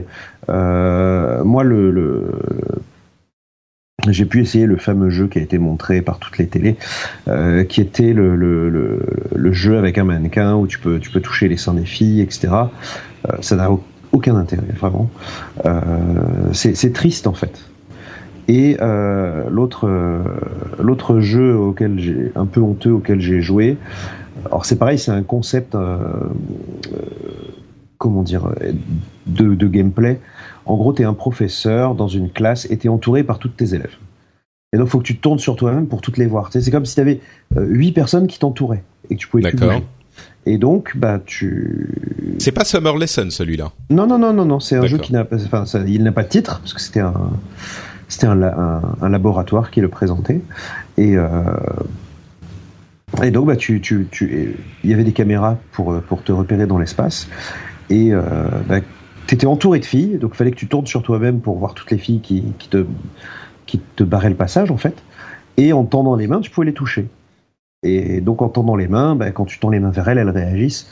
Et c'est pas très intéressant parce que euh, forcément, tu vois tes mains euh, en réalité virtuelle. Donc la plupart des gens euh, essayaient de leur toucher les seins, leur caresser la tête, etc. Mais l'interaction n'est pas très poussée. C'est-à-dire que moi, j'essaie de les taper, de leur mettre les doigts dans les yeux. elles, elles, elles réagissent pareil, tu vois. À un moment, je, je, je, mets mes doigts dans les yeux d'une fille, elle fait Ah, mais arrêtez, professeur, vous me gênez. Enfin, ouais, le truc très japonais, effectivement. Bon, c'est encore le concept, mais euh, en fait, c'est marrant parce qu'on parle souvent du, du Japon avec, euh, enfin, on dit souvent hashtag le Japon, euh, et c'est vrai que ces jeux qui, par contre, sont des jeux effectivement comme que, que j'évoque de temps en temps, comme Summer Lesson où c'est un petit peu le même trip. En fait, c'est tous des excuses pour être en face d'une fille que tu vas pouvoir regarder, voir, toucher. Summer Lesson, tu vas être un prof qui va donner des cours d'anglais à, enfin, entre guillemets, hein, donner des cours d'anglais à, à, une, une tu donnes des cours d'anglais à une japonaise ou des cours de japonais à une anglaise. D'accord. Voilà. Et, et Awase Manager, euh, Happy Manager, tu es, euh, tu gères un, un, un bâtiment, un, voilà. un le titre, il, il, a, il, a, été, euh, il a été traduit de manière un peu bizarre, mais le, le titre japonais c'est Shiawase So no Kanrinin. Donc c'est euh, le, le, le, concierge de, de la résidence du bonheur. Et donc en gros, tu, tu gères la, tu, manages en fait la une résidence où habitent euh, tout un tas de jeunes chanteuses, jeunes mannequins, etc., etc. Et donc tu es un peu leur confident. Donc elles vont dire, oh là là, le shooting aujourd'hui il était dur. Euh, je boirais bien un thé, machin, comme ma mère m'en préparait, mais et puis donc du coup, toi, tu vas chercher les, tu, tu lui en fais un. Ah oh, merci monsieur, vous êtes formidable, etc.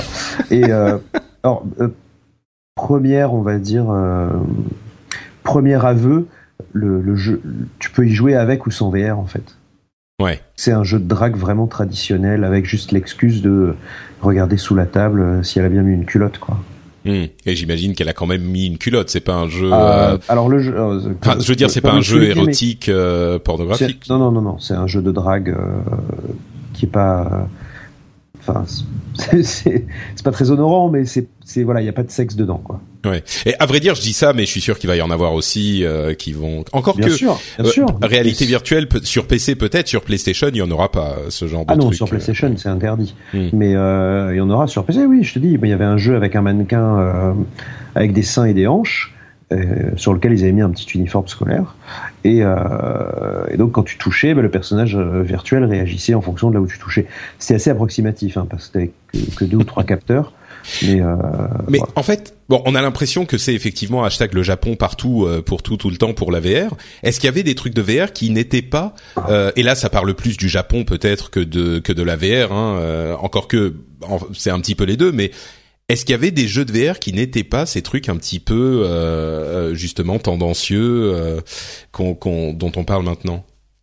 Ou est-ce que c'était tout le temps ça? Alors, Il y en avait pas beaucoup en fait. Hein. il y en avait très très hmm. peu. Et euh, bah, celui que j'attends le plus en VR, qui est un vrai jeu euh, d'un vrai éditeur machin, c'est euh, bah, S-Combat. Euh, c'est le prochain S-Combat qui, qui n'était pas là. Ah, il n'était pas présenté? Non, il était en vidéo, si tu veux, mais hmm à aucun moment tu peux y jouer pour te dire ah donc c'est ça la VR hmm. je suis dans le cockpit et puis c'est important de, de, regarder à droite à gauche tu vois il n'y avait pas ça. Il n'y avait pas tous les jeux euh, Sony justement les rigs et les tous les jeux qui vont sortir euh, avec la, la ah, console moi je, te, ah bah, moi je te parle des jeux japonais hein ah oui, c'est vrai que euh. Riggs. Moi, je pense à Sony forcément, euh, société à l'origine japonaise, euh, mais c'est vrai que Riggs et tout ça, c'est des jeux qui sont occidentaux.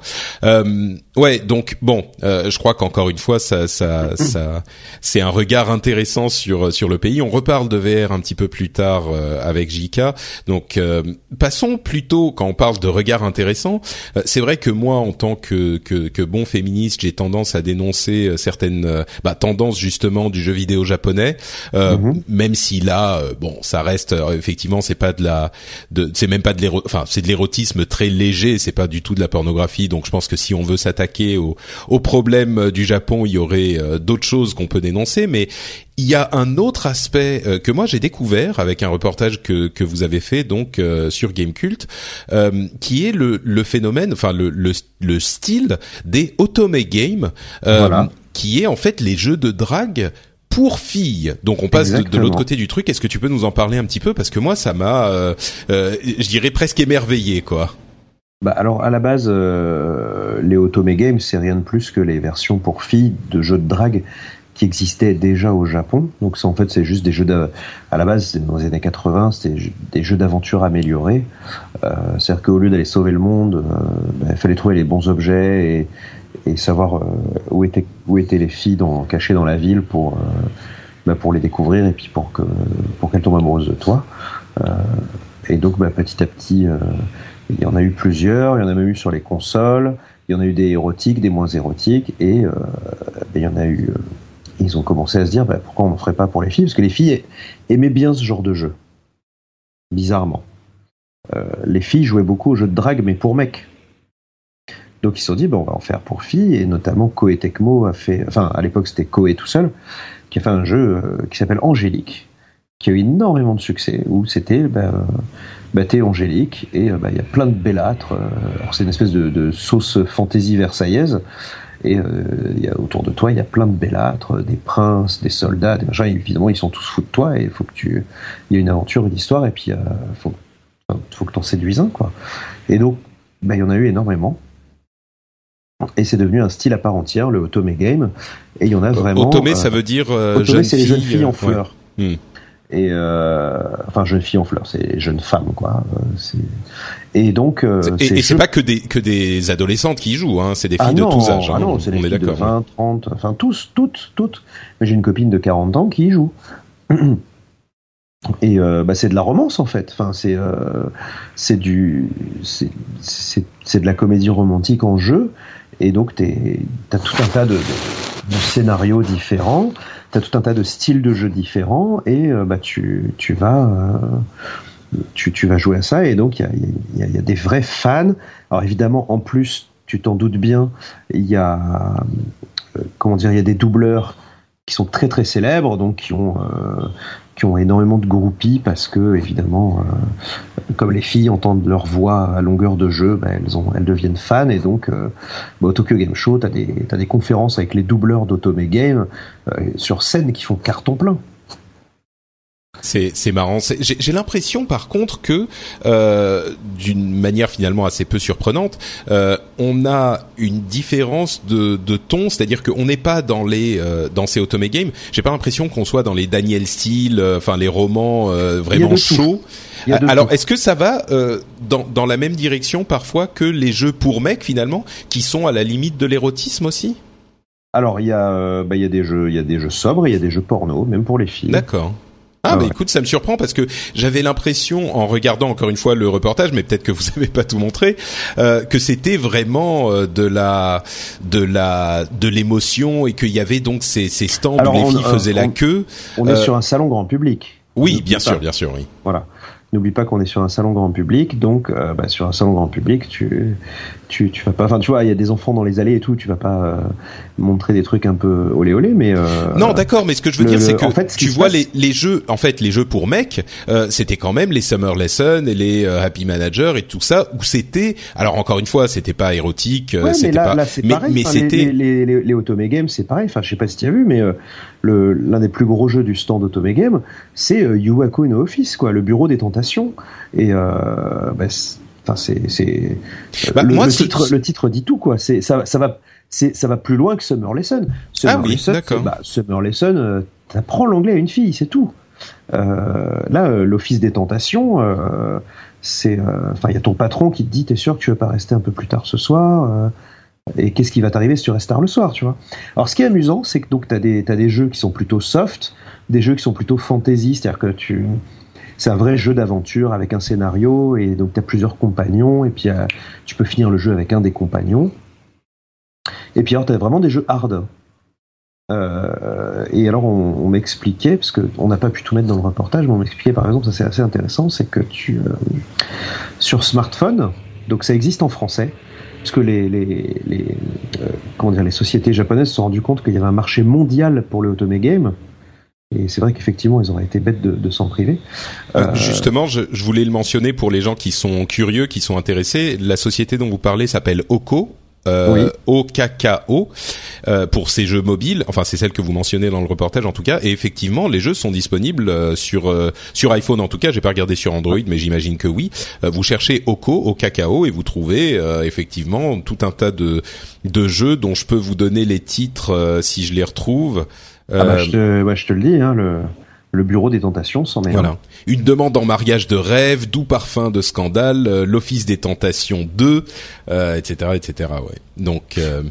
Et alors euh, c'est comment dire, c'est amusant parce que donc ce sont des jeux mobiles free, donc tout est gratuit, mais si tu veux, t'as des options payantes. C'est-à-dire que tu, tu vas lire plusieurs chapitres et puis au bout d'un moment, bah, si tu veux lire la suite, faut payer. Tu vois, si tu veux tout lire d'un coup, faut payer. Sinon, tu fais des petits épisodes par jour. Et alors, ce qui est drôle, c'est que les scènes de sexe sont payantes. oui, ce qui est pas, ce qui est, ce qui est logique finalement. Voilà. Mais oui, d'accord. Mais mais du coup, euh, ces, ces types de ces jeux-là sur smartphone, euh, c'est des des visual novels finalement, ce qu'on appelle les visual novels. ouais, alors il y en a. C'est plus ça, il y, a pas de gameplay. Euh, ah, alors oui et non, ça dépend lesquels. D'accord. Euh, T'en as différents types. Euh, ceux dont je te parle de la société Oko, c'est plutôt des visual novels mais tu vas avoir des vrais jeux d'aventure avec euh, des, des, des, résolutions d'énigmes. Tu en avais un, alors je me souviens plus de son nom, qui était sur le stand d'à côté, où euh, tu as, as, une espèce de, de système d'interrogatoire. Il faut que tu trouves des preuves. C'est une espèce d'escape room euh, virtuel. Comme tu sais les jeux les jeux d'aventure à l'ancienne où es, tu euh, des point tu and click, des, euh. voilà des point and click où tu vas devoir trouver des, des indices pour découvrir que ton mec te trompe par exemple. Ah oui d'accord. Voilà. Et si tu trouves pas les bons indices, bah, tu vas finir ta vie avec ce loser. Alors que si tu trouves les bons indices, ça va déclencher un script. Et là, il y a un bellâtre euh, qui va venir te sauver des griffes de, de l'autre bellâtre qui lui était un beau salaud. Ouais. Je sais pas pourquoi ça me ça m'enthousiasme tellement ce truc et à la fois je suis un petit peu c'est marrant qu'il y ait ce genre de choses euh, au Japon et que euh, en, en, en, Europe et aux États-Unis on se concentre bah, justement sur euh, Gears of War ou ou alors carrément de la pornographie pornographie. Mais mais tu veux dire pour les filles hein? Non pour les pour les mecs et pour les filles. Je veux dire il y a une, une sorte de, ah.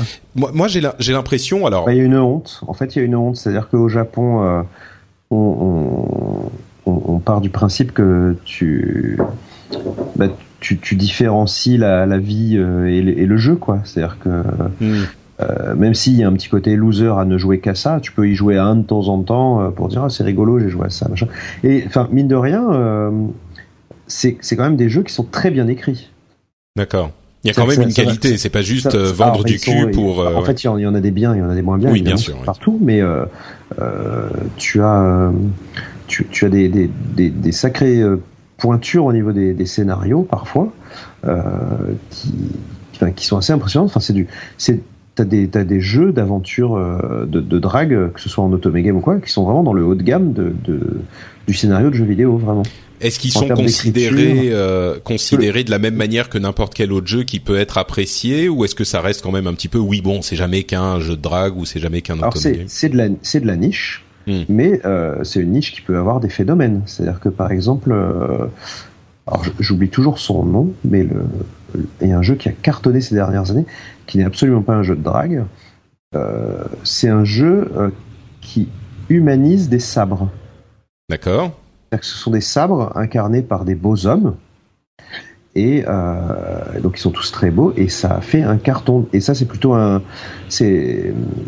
Mais c'est pas un jeu de drague ça. Non, ce qu'on appelle du gacha game. Alors il y a une petite, euh, tu sais, c'est des jeux où tu, des espèces de de de, de jeux de, de de stratégie avec des cartes. Hmm. Et tu sais, tu tu chaque jour tu as le droit de tirer un sachet. Tu sais pas ce qu'il y a dedans. Et si tu veux tirer plusieurs sachets, bah faut payer. D'accord. Voilà, ça c'est des jeux qui sont très en vogue euh, sur les téléphones mobiles. Et donc, bah, les, le, le jeu a été un tel phénomène que, bah, au niveau merchandising, ils se sont gavés. Ils ont fait tout un tas d'affiches avec les beaux mecs qui sont tous des sabres en fait. Et Mais donc il y a euh, pas de drague, il y a pas c'est juste que c'est des beaux mecs de la même manière qu'on va avoir euh, Voilà. dans dans des jeux divers des des des jolies filles euh, plutôt que des filles qui sont pas jolies quoi. C'est juste Exactement. que c'est ouais d'accord. Mais euh, tu vas avoir aussi euh, comment un, un tel phénomène qui se fait que bah, derrière va y avoir un, des spin-offs euh, avec des romans, avec euh, où on te raconte Mm. l'histoire de ces mecs sabres, etc. c'est même devenu tellement fou que tu des, avais des voyages organisés pour les filles euh, chez des forgerons.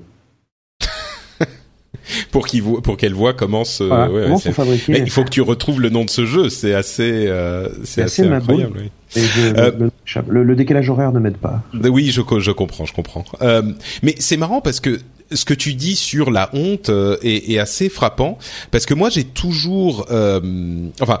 C'est vrai que quand j'ai commencé à étudier le japonais, c'était au Langzhou il y a bien longtemps, j'ai été euh, vraiment frappé par le fait que il n'y ait pas. Alors là, on parle dans le, on part dans le, le- la société plus que le jeu vidéo, mais euh, c'est lié le fait qu'il n'y ait pas au Japon cette, ce stigmate euh, imposé par euh, finalement notre héritage euh, judéo-chrétien, qui est commun à, à toutes les sociétés occidentales, euh, qu'on soit euh, juif, Bah, le chrétien sexe, ou autre oui, chose, mais le sexe il y a pas vraiment. péché. Voilà, c'est ça.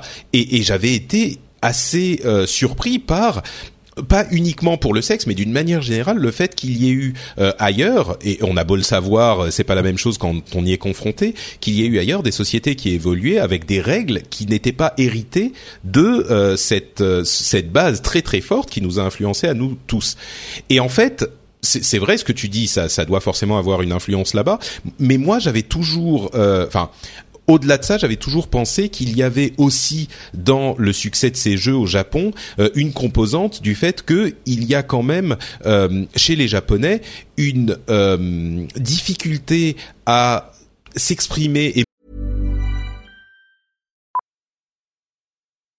Millions of people have lost weight with personalized plans from Noom, like Evan, who can't stand salads and still lost 50 pounds. Salads, generally, for most people, are the easy button, right? For me, that wasn't an option. I never really was a salad guy. That's just not who I am. But Noom worked for me. Get your personalized plan today at Noom.com. Real Noom user compensated to provide their story. In four weeks, the typical Noom user can expect to lose one to two pounds per week. Individual results may vary. Life is full of what ifs. Some awesome, like what if AI could fold your laundry? And some, well, less awesome, like what if you have unexpected medical costs? United Healthcare can help get you covered with Health Protector Guard fixed indemnity insurance plans. They supplement your primary plan to help you manage out of pocket costs. No deductibles, no enrollment periods, and especially no more what ifs. Visit uh1.com to find the Health Protector Guard plan for you. Émotionnellement, il y a une sorte de d'éternelle euh, adolescence qui fait que les émotions sont jusqu'à 30, 35, 40 ans euh, hyper euh, crues et que donc pas- ce alors, genre de petits frissons, euh, non, toi tu, tu tu penses pas? Alors si si, mais c'est euh, en fait c'est sur les raisons. euh, C'est-à-dire Mm. qu'en fait on on n'exprime pas ses émotions, non pas parce qu'on est timide ou quoi, mais on n'exprime pas ses émotions pour pas gêner l'autre. Oui, non, mais bien sûr, parce que ça, je suis d'accord. Tu t'empêches pas de pleurer parce que tu dis c'est la honte de pleurer. En France, c'est la honte de pleurer parce qu'on va dire ah, je suis un PD, je suis machin, ou euh, ou si je suis une fille, on va dire que je pleurniche tout le temps, etc., etc. Au Japon, euh, on, s'empêche, on s'interdit de pleurer en public pour ne pas embêter les autres. Je suis d'accord, mais le, fait. Et, donc du coup, les les, euh, les, les gens ne s'expriment pas parce qu'il y a un, enfin comment dire, il y a un certain il y a un certain respect de l'autre dans le stoïcisme. Tu vois ce que je veux mm. dire? Et c'est là en fait que tu as des mauvaises habitudes de, de maris qui ne parlent plus à leur femme. Euh, mm. Ce qu'on je crois jamais... que ça. Ouais, je, je, suis, d'accord. Très intéressant euh, là-dessus. Euh, c'est un film que, que je vous conseille, euh, qui, est, qui est pas une grande comédie, mais qui est intéressant sur les rapports de la famille au Japon, qui s'appelle Jika Watsuraiyo. Donc euh, c'est dur. La maison, c'est dur. Voilà, à la maison, c'est dur.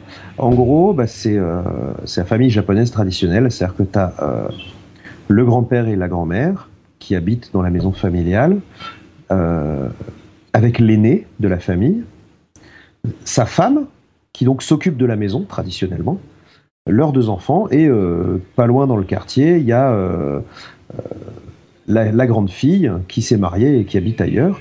Et euh, bah, il y a le, petit dernier de la fratrie qui, euh, qui, a 27 ans, qui n'est pas encore marié et qui, habite toujours euh, chez ses parents, on va dire.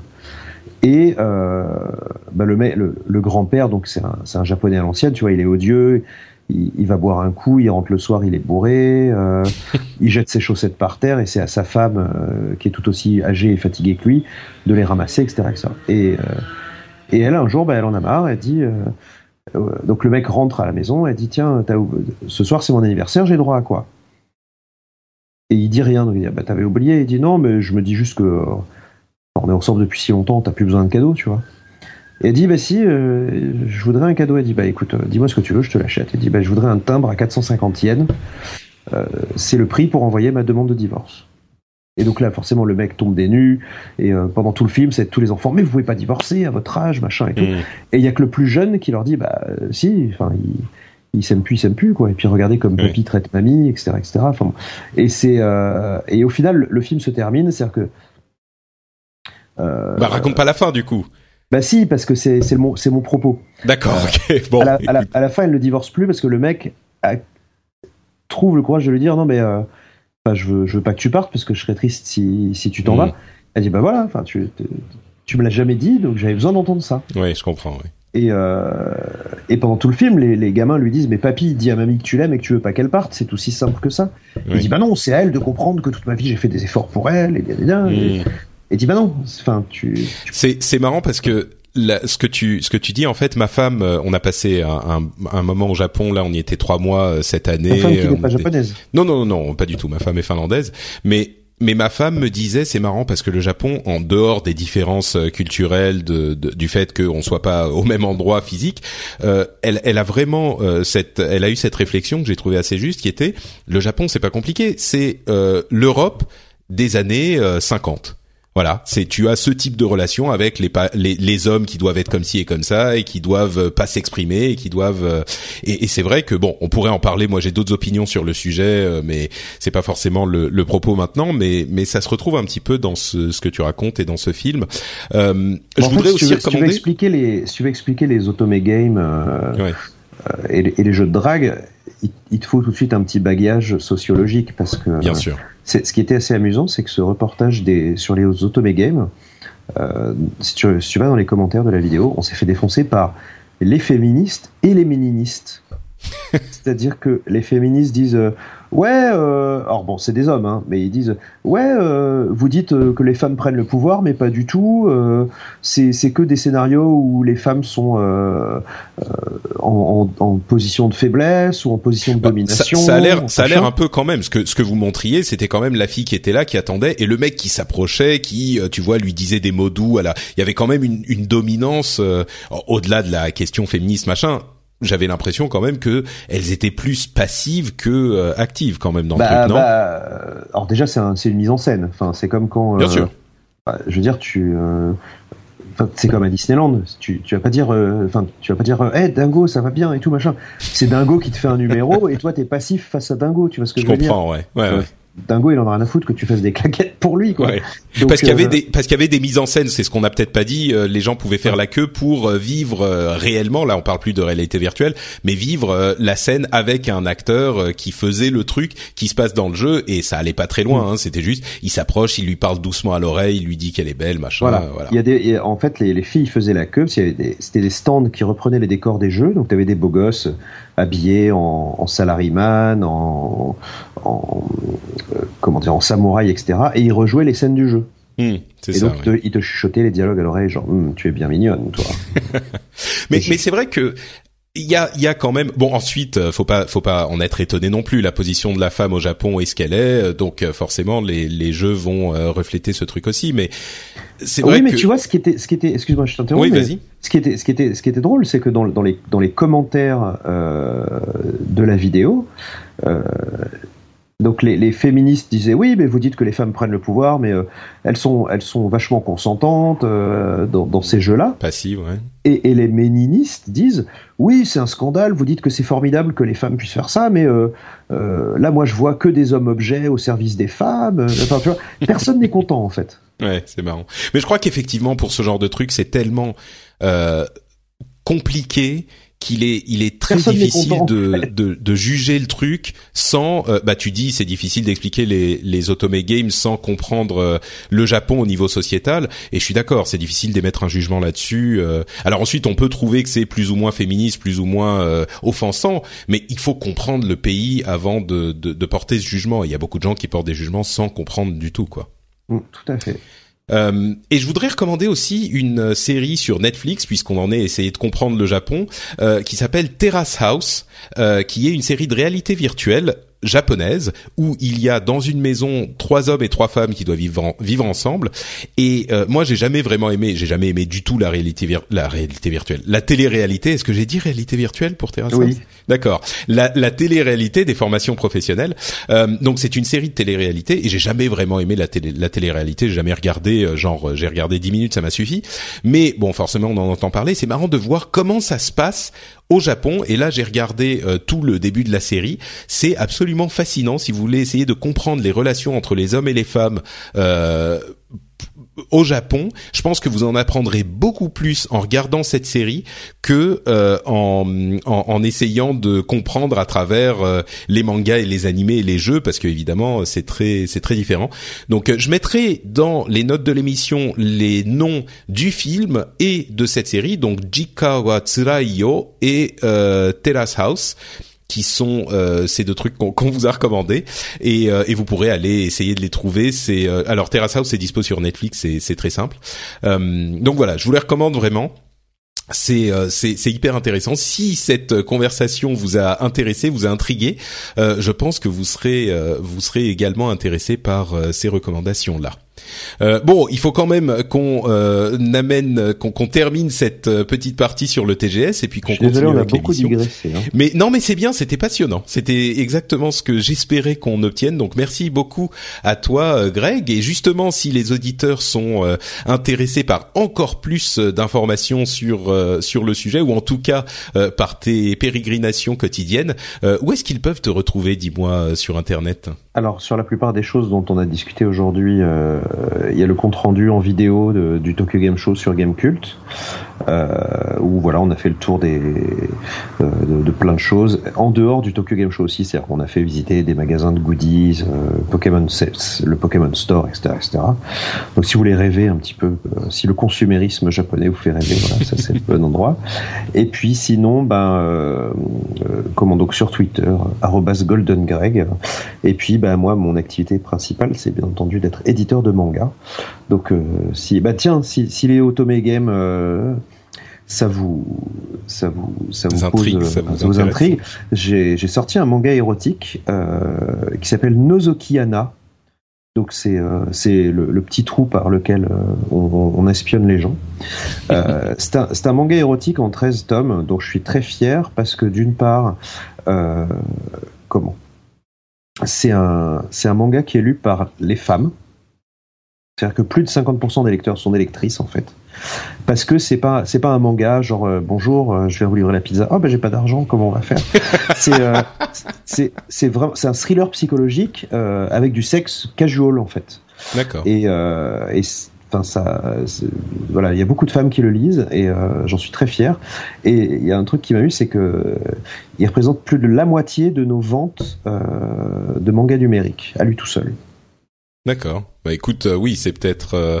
Ah bah, c'est quoi l'app justement euh, Il y a une app euh, Kurokawa qui est ah disponible. Non, non, on est, on est en vente sur partout, sur Google Play, enfin dans les. D'accord, dans, toutes en, les en e-book. En D'accord. Voilà, n'importe quel. Voilà.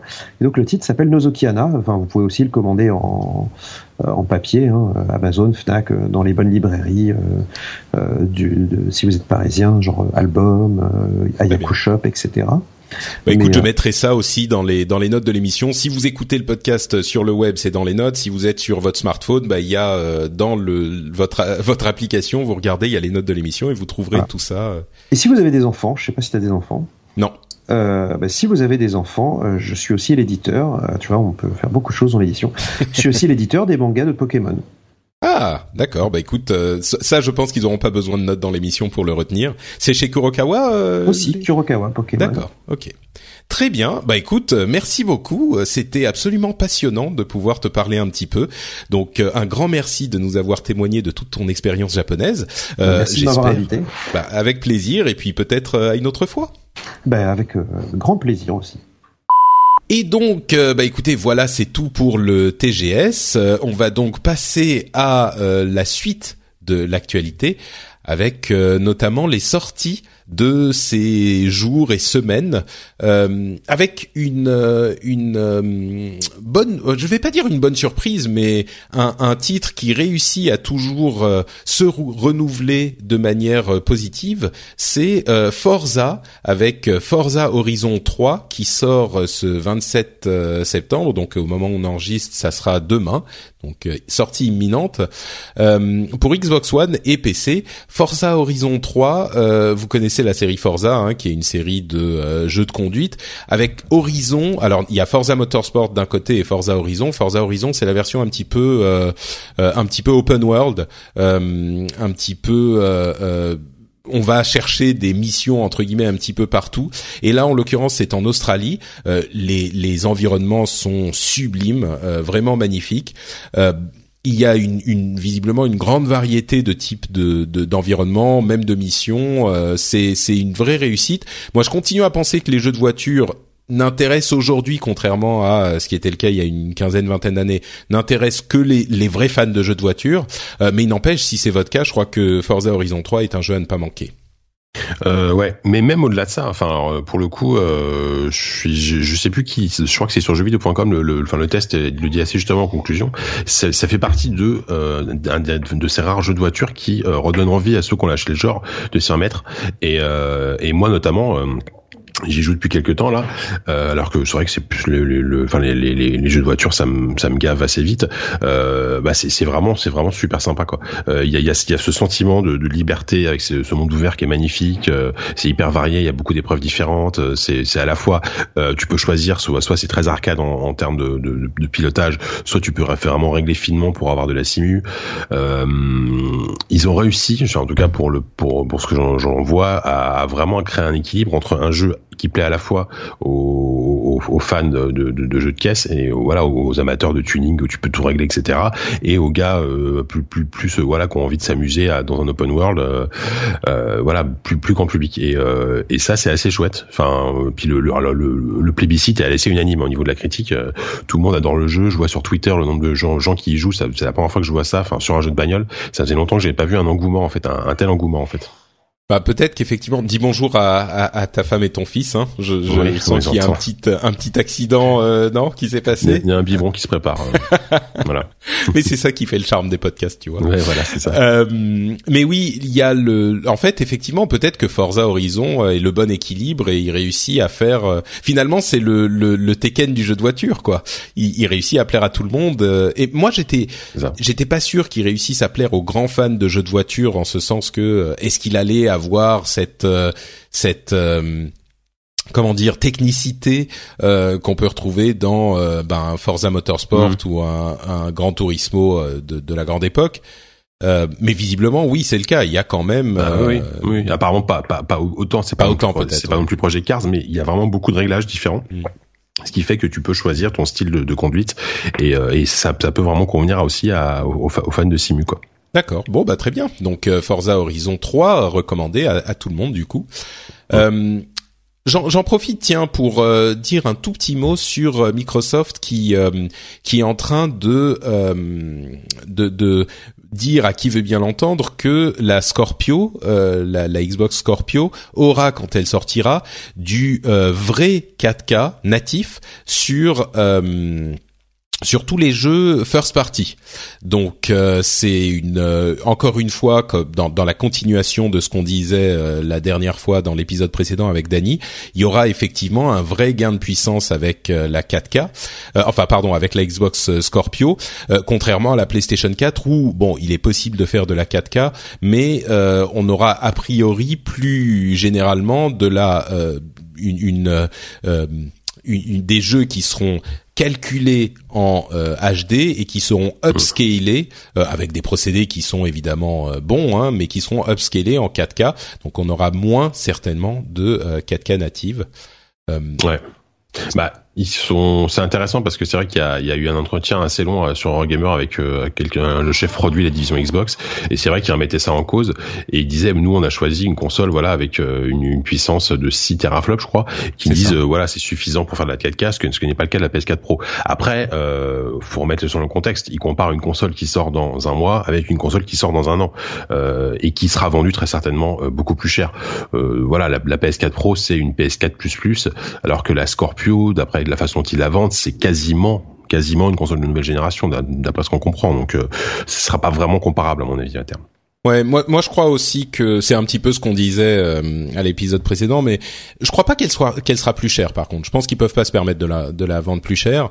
Euh, aussi, faut il y a voir. quelque chose qui doit qui doit changer. Ça sera peut-être, euh, ça m'étonnerait pas, par exemple, qu'elle sorte pas à- à- aux vacances prochaines, mais euh, quelques mois après, tu vois. Mais Mm. plutôt que de la rendre plus chère, ce que c'est ce que je veux dire. Mm, mm. Maintenant, il faut il faut préciser un truc quand même euh, sur la 4K et d'une manière générale sur la résolution, la fréquence d'affichage, le framerate euh, et la puissance des consoles et de tous les ordinateurs en général. De fait, au niveau puissance, n'importe quelle console est capable de faire de la 4K euh, ou de faire de la réalité virtuelle ou de faire ou de faire un affichage en 60 images secondes. Le truc, c'est qu'il y a un euh, comment dire une quantité de puissance, euh, on va dire euh, X, et qu'il faut diviser cette puissance entre les calculs de la 3D, la fréquence d'affichage et la résolution. Et si on, on- descend un de ces compteurs, on peut monter les autres et vice versa. Donc le fait de dire euh, ça fera forcément de la 4K ou ça ne peut pas faire de la 4K, euh, c'est- c'est- ce qui est important finalement, ce que je veux dire, c'est que ne vous laissez pas euh, euh, euh, avoir par le discours marketing, on peut faire de la 4K ou pas. Euh, je n'ai aucun doute que la Xbox Scorpio pourra faire de la vraie 4K avec beaucoup plus de fidélité et de puissance que euh, la PlayStation 4 Pro. D'après les rumeurs persistantes qu'on a et qu'on peut croire, elle sera beaucoup plus puissant- puissante. Donc c'est même pas ça que je veux dire. Ce que je veux dire, c'est que euh, la, la, la, ces trois leviers calcul, enfin qualité de l'image, résolution, enfin qualité du calcul 3D en fait, c'est peut-être ça qu'il faut dire.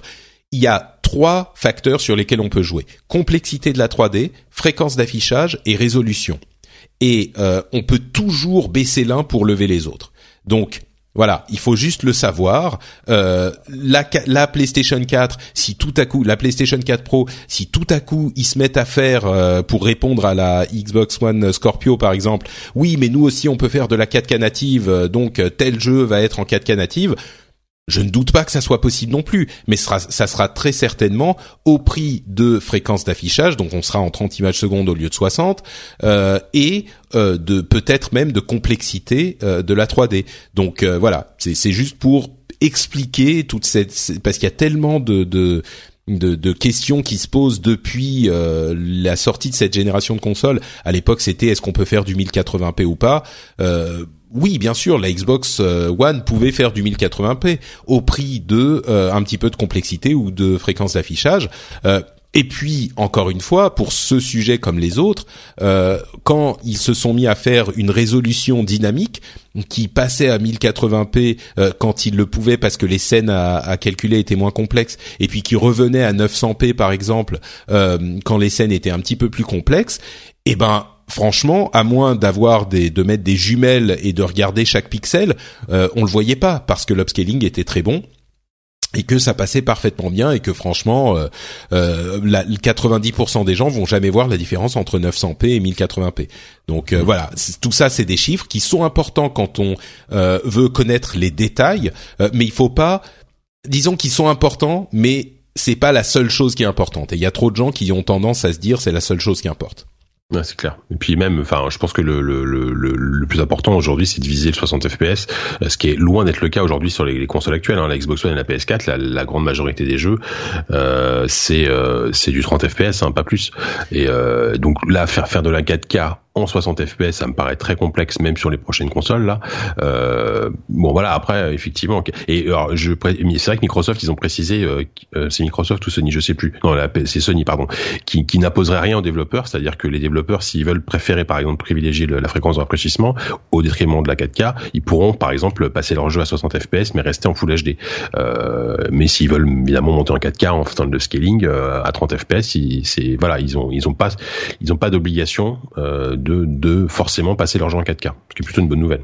Et, et mais non, c'est sûr, mais à mon sens, c'est cette ce fantasme des 60 images secondes est, est, un fantasme qu'on a quand on est euh, joueur PC euh, hyper exigeant, mais mais qui n'est pas une demande entre guillemets réaliste pour la plupart des jeux, parce que pour cette histoire de levier, les développeurs vont toujours préférer descendre un petit peu la fréquence euh, d'affichage, donc passer en 30 images secondes plutôt que 60, parce que la plupart des gens se contentent de 30 images secondes de manière à pouvoir euh, augmenter la complexité de la 3D, c'est-à-dire la beauté des images.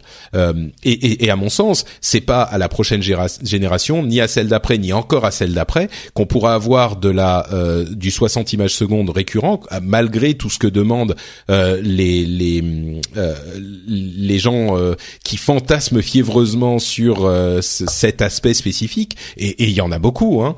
Mais mais parce que on peut toujours descendre la fréquence d'affichage pour augmenter la complexité. Donc même si on a euh, 25 teraflops euh, contre les 6 de la Xbox One euh, Scorpio euh, quand elle sortira, même avec 25, on préférera, je pense, faire une image plus réaliste, plus complexe où on se dise "Oh mon dieu, mais on a on a l'impression d'être dans la vraie vie, c'est on voit Paris modélisé en vrai, machin, on marche dans la rue." en 30 images secondes plutôt qu'en 60. Alors bon, pour la réalité virtuelle, c'est encore autre chose parce qu'il faut du 90 images secondes pour euh, pour que ça donne pas envie de vomir, mais c'est encore une autre un autre problème. et puis là, c'est au prix d'un du coup d'un gros euh, d'un gros gap graphique. Euh, ah bah voilà, quand, quand, quand quand tu vois les jeux PlayStation VR, c'est vrai qu'on a l'impression d'être revenu globalement sur de la PS3 au niveau du rendu, tu vois. Mais voilà, il faut il faut du 90 images par seconde, donc il faut faire des choix, effectivement, comme tu dis. Eh ben tiens, on va parler de VR dans un instant, mais avant ça, je veux juste dire que euh, Record, on en parlait encore au, Tokyo, euh, pardon, pas au Tokyo Game Show, mais à l'E3, euh, Record, euh, les, les reviews sont vraiment, vraiment pas très bonnes. Hein. Euh, alors que c'était l'un des jeux exclusifs de la Xbox One. C'est un petit peu l'effet No Man's Sky pour la PlayStation 4. Sauf que No Man's Sky, en fait, il y avait plein de gens qui l'aimaient pas, qui étaient hyper déçus, mais il y avait il y avait des gens aussi qui étaient euh, complètement séduits par le mmh. produit. Donc c'est un petit peu cette version sans les gens qui sont séduits par le produit quoi. J'ai l'impression bah que c'est clair. Et puis contrairement à No Man's Sky, Record est, a l'air d'être un jeu extrêmement générique et classique et, euh, mmh. et déjà joué quoi. Euh, ouais. Moi j'ai pas joué mais j'en ai parlé longuement. On en a parlé dans ZQSD là avec Guy, avec et Yann. Euh, ils sont ils sont vraiment extrêmement déçus quoi. Mmh. C'est dommage parce que oui, il y avait beaucoup d'espoir et puis c'est Keiji Inafune, tout ça. Enfin bon. Euh, Rise of Iron, Destiny, euh, bah je ne pouvais pas ne pas en parler bien sûr, hein, parce que Destiny, je c'est c'est mon mon petit chouchou, mon petit euh, mon petit bébé de de ces deux dernières années. Il y a donc l'extension Rise of Iron qui est en fait pas vraiment une extension, c'est une sorte de oui d'extension DLC. Euh, on n'a pas de, de, de nouvelles vraiment de nouvelles capacités. C'est euh, juste une nouvelle grande grande zone finalement euh, qui est comparable à la zone de comment il s'appelle The Taken King, voilà, mais qui est clairement, alors elle est vendue beaucoup moins cher, elle est à 30 ou 40 euros, je sais plus, peut-être même 30. Euh, je l'ai pas encore acheté, j'ai pas ma PlayStation ici à Paris, donc il va falloir que j'attende pour pouvoir y jouer. Euh, mais c'est vraiment un truc pour euh, attendre l'arrivée de euh, Destiny 2 qui est qui est euh, prévu pour l'année prochaine a priori mais qui a été décalé de cette année pour qu'il puisse en faire quelque chose de, vraiment euh, convaincant et donc là, Rise of Iron est sorti, euh, bonne euh, bonne review, bonnes impressions. Ça parle aux gens qui sont encore fans de Destiny, qui vont peut-être euh, qui ont peut-être envie d'y revenir un petit peu, comme ça sera mon cas après avoir abandonné The Taken King il y a des mois de, de ça déjà. ça sera une bonne petite expérience en passant comme ça, mais j'ai aucun doute que ça sera pas du tout aussi imposant que que que The Taken King, qui était vraiment la, la grosse refonte enfin la grosse refonte, la réussite de de Destiny après le ratage. Euh, comment dire? Bon, on en a déjà parlé. La moyenne réussite du, du lancement d'origine. Donc euh, là, c'est un petit truc en plus euh, pour faire attendre le 2. Euh, et puis voilà donc pour les, sorties du moment comme je le disais, parlons un petit peu de l'Oculus et de cette rumeur qui a l'air de se confirmer de, de, des contrôleurs touch qui seraient vendus à 200 euros environ. Hein, on est on est encore dans les dans les rumeurs. Hmm. Ah, je t'entends soupirer. Alors on, on, les attendait à une centaine d'euros pour pour les deux contrôleurs. Hein. C'est les, les petits contrôleurs qui nous permettent euh, de faire un petit peu ce qu'on peut déjà faire avec le HTC Vive et ses contrôleurs. Mais euh, on les attendait pour beaucoup moins cher. Ils ont l'air plus un petit peu mieux foutus. Mais euh, ouais, 200 euros. Hmm. Bah, c'est encore ça, ça, ça, je pense qu'ils vont en faire le coup euh, comme à l'époque où ils annonçaient le prix du casque. Tout le monde s'attendait à un prix de 300-400 euros et le truc est sorti à 600. Euh, là, le souci, c'est qu'ils arrivent, euh, ils arrivent en retard par rapport à ce que propose le Vive, puisque le Vive propose des, des, des contrôleurs équivalents euh, de base, hein, tu vois. Euh, au final, ça, ça veut dire que le l'Oculus Rift coûtera à peu près aussi cher qu'un HTC Vive, hein, parce qu'on arrivera à, ça, à 800 euros, à peu près un peu plus de 800 euros de, de voilà de pour pour le pour la totale. A priori ce prix là est plutôt confirmé parce qu'il y a, y, a eu, y a eu des photos qu'on tournait dans les, les euh, en Angleterre. Il y a, y a, les enseignes Games qui ont qui ont mis des, des panneaux avec euh, pré précommandé l'Oculus Touch à 189 livres, donc ce qui fait 221 euros. Euh, alors je sais pas si c'est ce prix là, mais voilà, donc ce sera aux alentours de 200 euros. Ça, ça, sent limite la le leak le leak intentionnel pour que les gens soient choqués avant l'annonce officielle et qu'ils soient pas outrés au moment de l'annonce. C'est possible, ouais, ouais c'est possible. Euh, bon voilà, après moi moi pour avoir essayé les Oculus Touch, bon c'était en février dernier, donc peut-être que le design a évolué depuis. Euh, j'ai trouvé ça assez chouette. C'est euh, très ergonomique. J'ai trouvé vraiment euh, super ergonomique, contrairement aux, contrôleurs du Vive qui sont ni plus ni moins que des sortes de Wiimote hein, qu'on a dans les mains.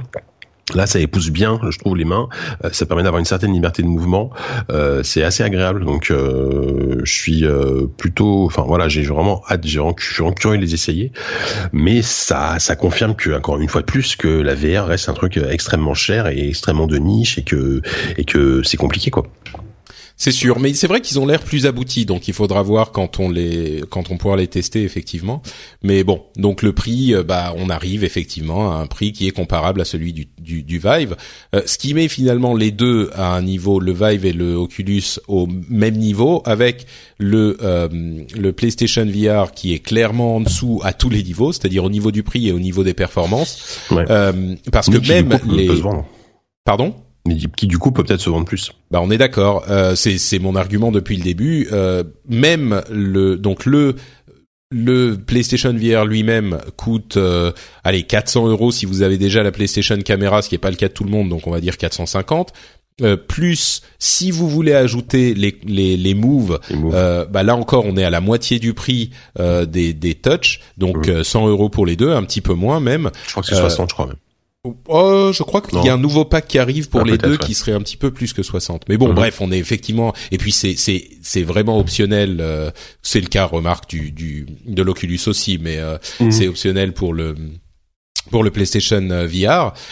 Mais euh, du coup, oui, du coup, ça peut se vendre. Et puis on a cette, euh, bah, justement, j'ai eu l'occasion de tester euh, l'Oculus, ce qui m'était pas arrivé. J'avais testé la version SDK, mais là j'ai eu la version finale. bah, y a, ils en ont en fait, ce qui est pas bête. dans toutes les, les Fnac, j'ai l'impression qu'ils sont en train de mettre des. Ça y est, ils ont, en train de sortir. Ouais. C'est ça. Ils ont ils ont mis des stands de d'essais de réalité virtuelle avec les trois casques. Donc il y a, en tout cas à la mienne, c'est le cas. Il y a Oculus Touch, euh, pardon, Oculus Rift, HTC euh, Vive et PlayStation VR. Donc ils ont divisé, ils ont en fait enlevé la moitié du rayon euh, du rayon jeux vidéo pour pour mettre ça, ce qui est bien sûr pas bête, hein, parce que la VR il faut l'essayer. Et donc j'ai essayé l'Oculus. Et il y a deux choses qui m'ont frappé par rapport au PlayStation VR, c'est que oui, c'est beaucoup plus beau, c'est, il y a aucun aucun doute là-dessus. Euh, graphiquement, c'est beaucoup plus beau, mais euh, on voit quand même les pixels moins que sur le PlayStation VR, mais on les voit quand même. Donc il y a cette euh, barrière qui n'a pas été franchie de la résolution qui permet de ne plus voir les pixels quand ils sont à un centimètre de vos yeux. Euh, L'appareil est aussi lourd que le PlayStation VR, il isole autant. Enfin, je veux dire, il y a vraiment euh, rien de de, de il n'y a pas d'énormes avantages euh, autres que la, la qualité de l'image, ce qui est, on va dire, pour certains vont dire, bah oui, mais c'est hyper important. Mais à mon sens, le truc, c'est que, comme je l'avais dit euh, l'année dernière quand je l'avais déjà testé, le PlayStation VR fait la blague en ce sens que il y a zéro lag euh, quand vous bougez la tête donc, vous êtes immergé. Euh, et, donc, à mon sens, encore une fois, ça me reconfirme que euh, l'expérience n'est pas, à mon sens, significativement améliorée si on va acheter un PC de réalité virtuelle et euh, ces casques de réalité virtuelle qui sont deux fois plus chers que le PlayStation VR. Donc, encore une fois, je pense que si la réalité virtuelle peut fonctionner, et il y a quand même un gros point d'interrogation là-dessus encore sur le long terme, euh, le PlayStation VR est le vecteur par lequel ça va passer à mon sens.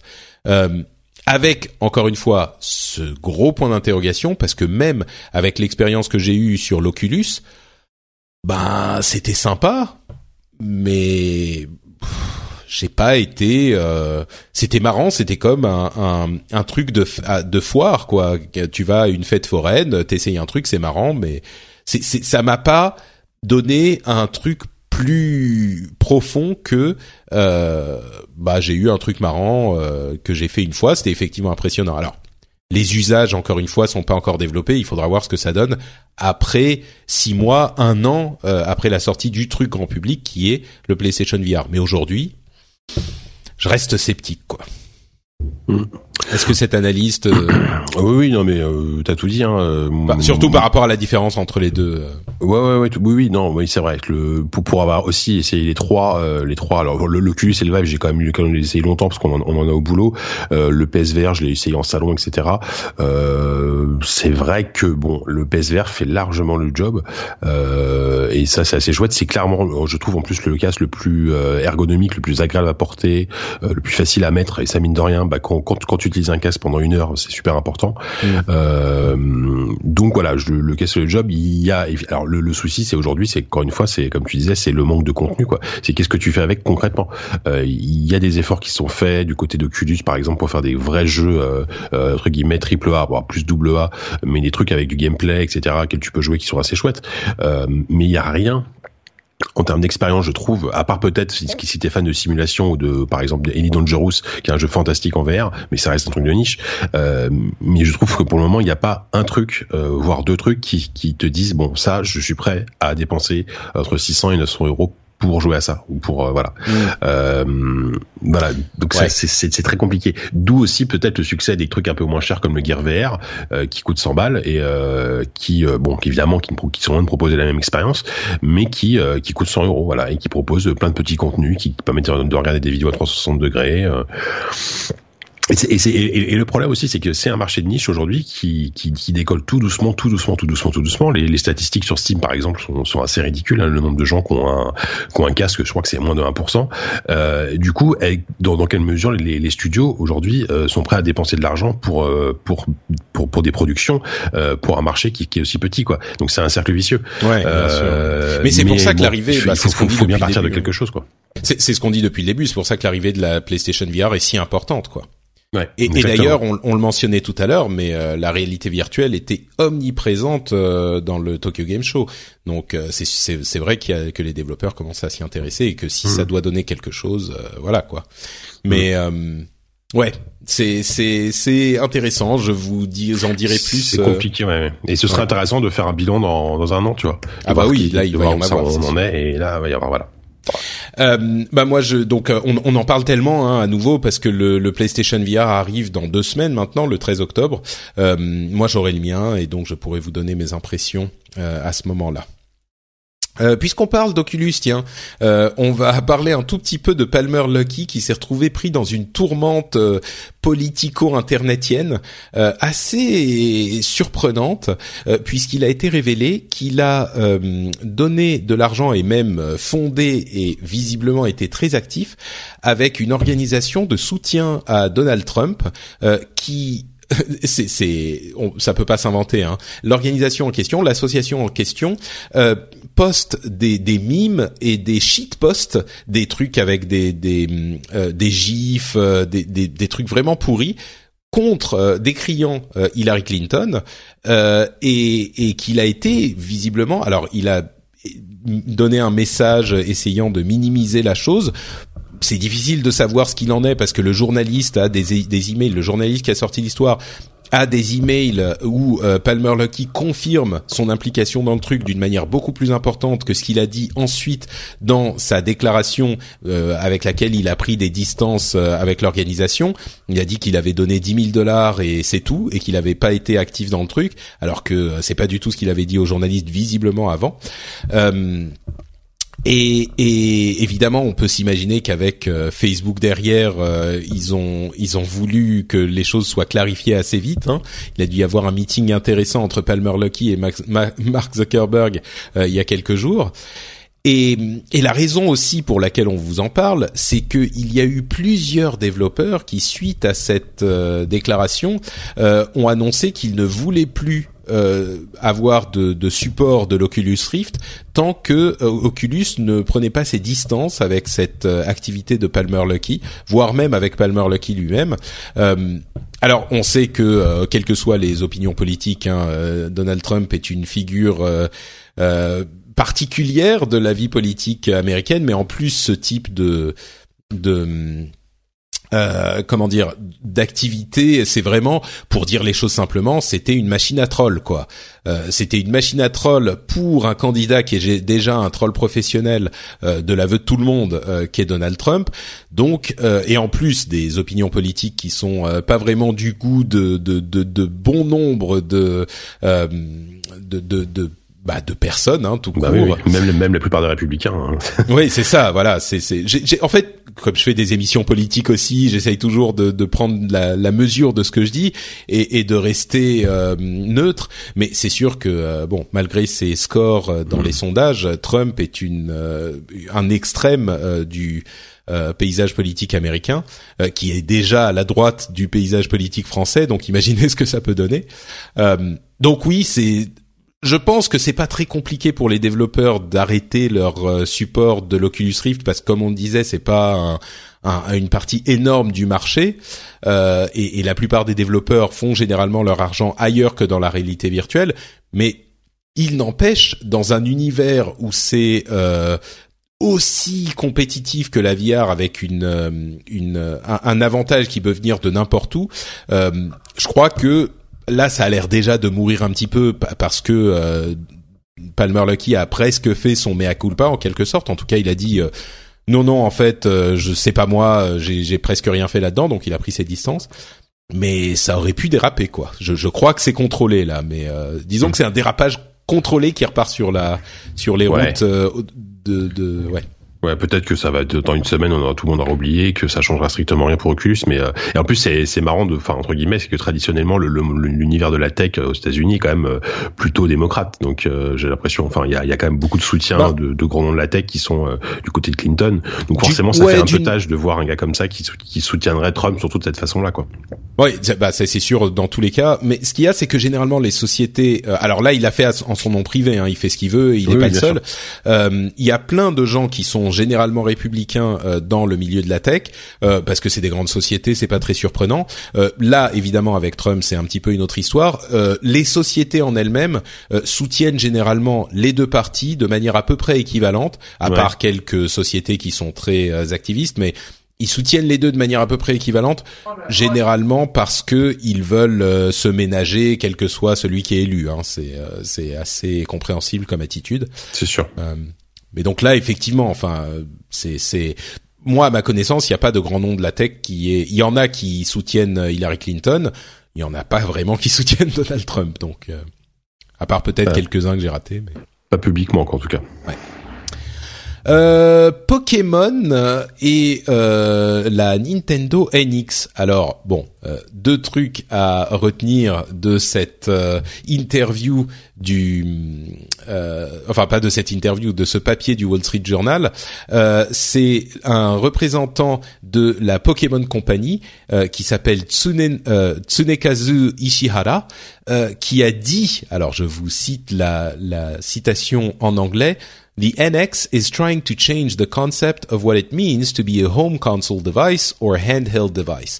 Donc la NX essaye de changer le concept de euh, ce que ça signifie d'être une console de maison ou d'être une console euh, portable.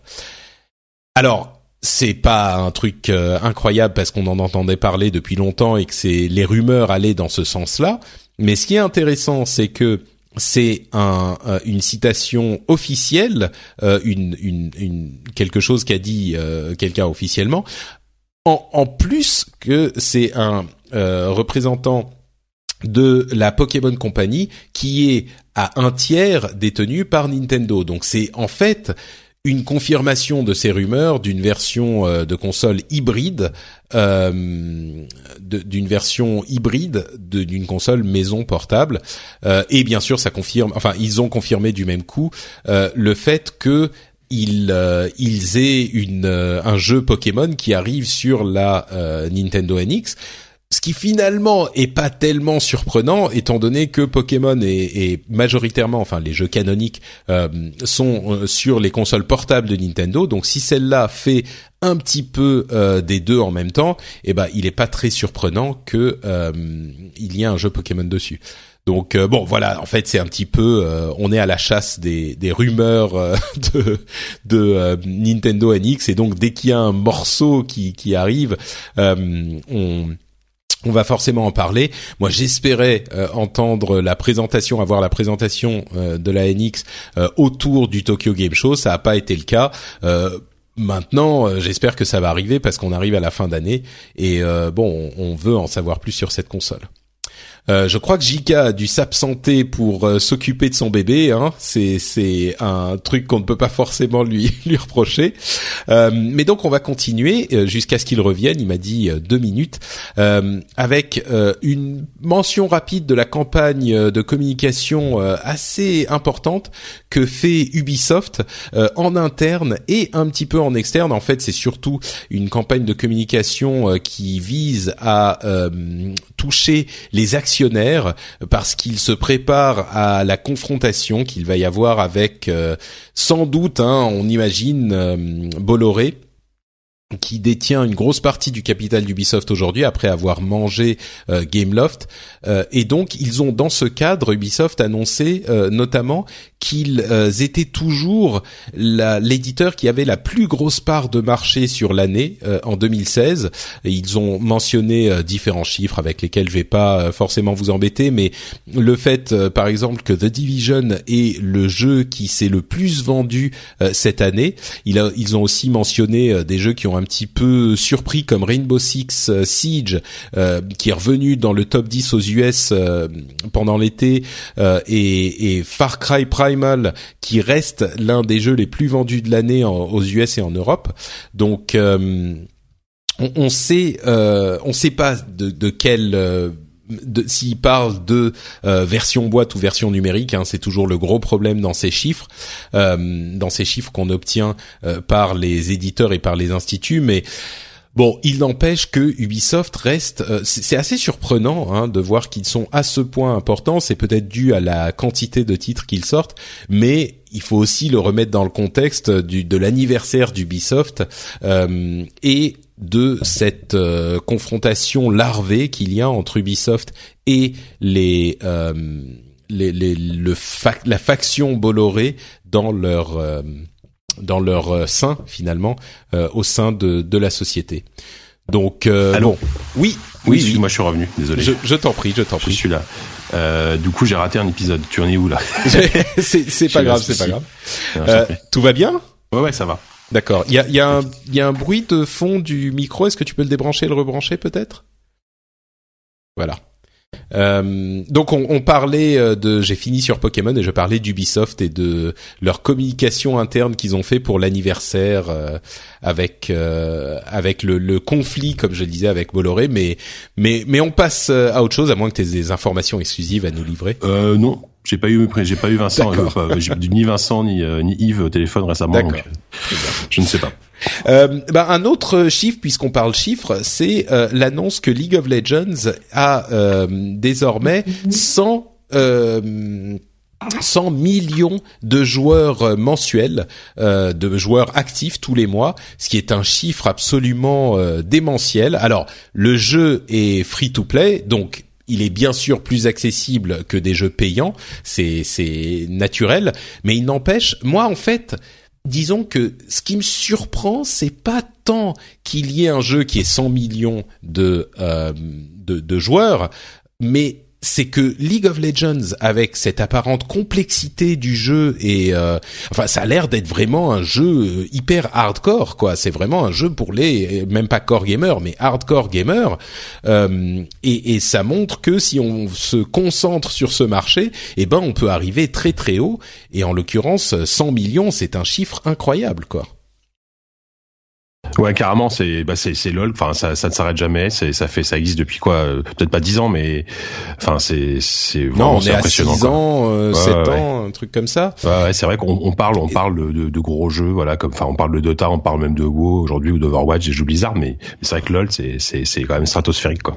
Ouais, on est d'accord. Enfin, c'est le. Alors, ce qui est marrant, c'est qu'il est sorti fin 2009 et pendant peut-être deux trois ans, il a, il était, euh, on, il sait pas qu'il était euh, absent, hein, mais il n'a pas explosé au début. Euh, c'est vraiment vers 2011-2012 qu'il a commencé à s'imposer et euh, et il a eu deux ou trois ans de pas compliqué, mais enfin où c'était un petit jeu qui, a, qui connaissait un petit succès, mais bah il, il fallait juste que la, mode du MOBA s'installe aussi. Hein. Euh, hmm. C'était quand même relativement nouveau à l'époque, donc euh, les, les, gens étaient encore, euh, disons, sur les mémos, sur les jeux de stratégie, et ils ont switché sur sur du sur du MOBA, quoi, doucement, quoi. Ouais, c'est ça. Donc 100 millions, c'est un chiffre assez fou, quoi. Euh, et, comme tu le dis, ça, montre bien le fait qu'aujourd'hui, dans le jeu vidéo, euh, il y a un des piliers euh, qui est League of Legends. C'est, assez, comme c'est tellement hardcore, on en parle peut-être un petit peu moins, mais c'est, évidemment un énorme, un énorme morceau du, jeu vidéo en général aujourd'hui. Mmh, tout à fait. Euh, une autre information, euh, c'est le la retraite, le, départ en retraite de Chris Metzen, qui est euh, Monsieur Histoire et Monsieur Lore chez Blizzard.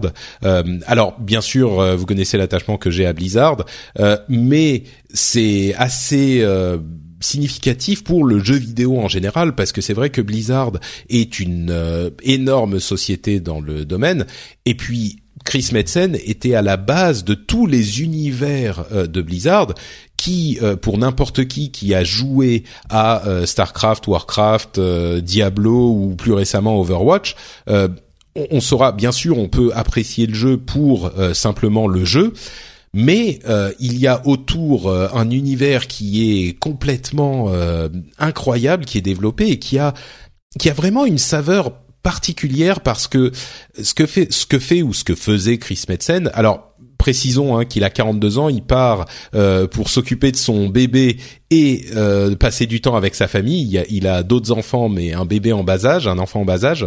enfin, il est né il y a quelques mois à peine. Et euh, je pense qu'il a assez d'argent pour rester à la retraite jusqu'à la fin de, de, ses jours, mais je pense qu'il va revenir à un moment dans un truc, euh, peut-être jeu vidéo, peut-être Blizzard, peut-être autre chose, mais je pense pas qu'il va rester à la retraite euh, jusqu'à la fin des, de ses jours hein, non plus. Mais donc là, il part pour passer du temps avec sa famille et ce que je voulais dire, c'est qu'il y a vraiment une ambiance particulière dans les jeux, dans l'univers des jeux de Blizzard, parce qu'il prend des trucs qui sont hyper familiers et il va les les, les, les transformer juste assez pour que ça soit euh, des paysans.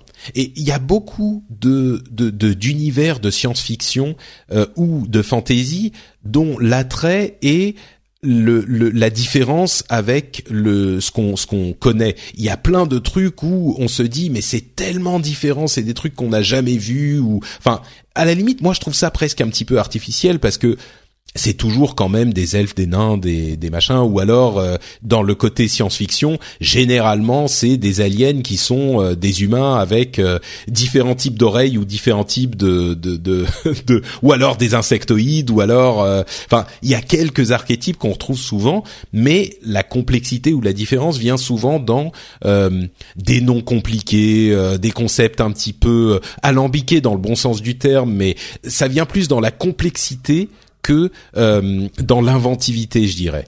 Euh, c'est mon expérience, en tout cas, mon, euh, mon, mon ressenti.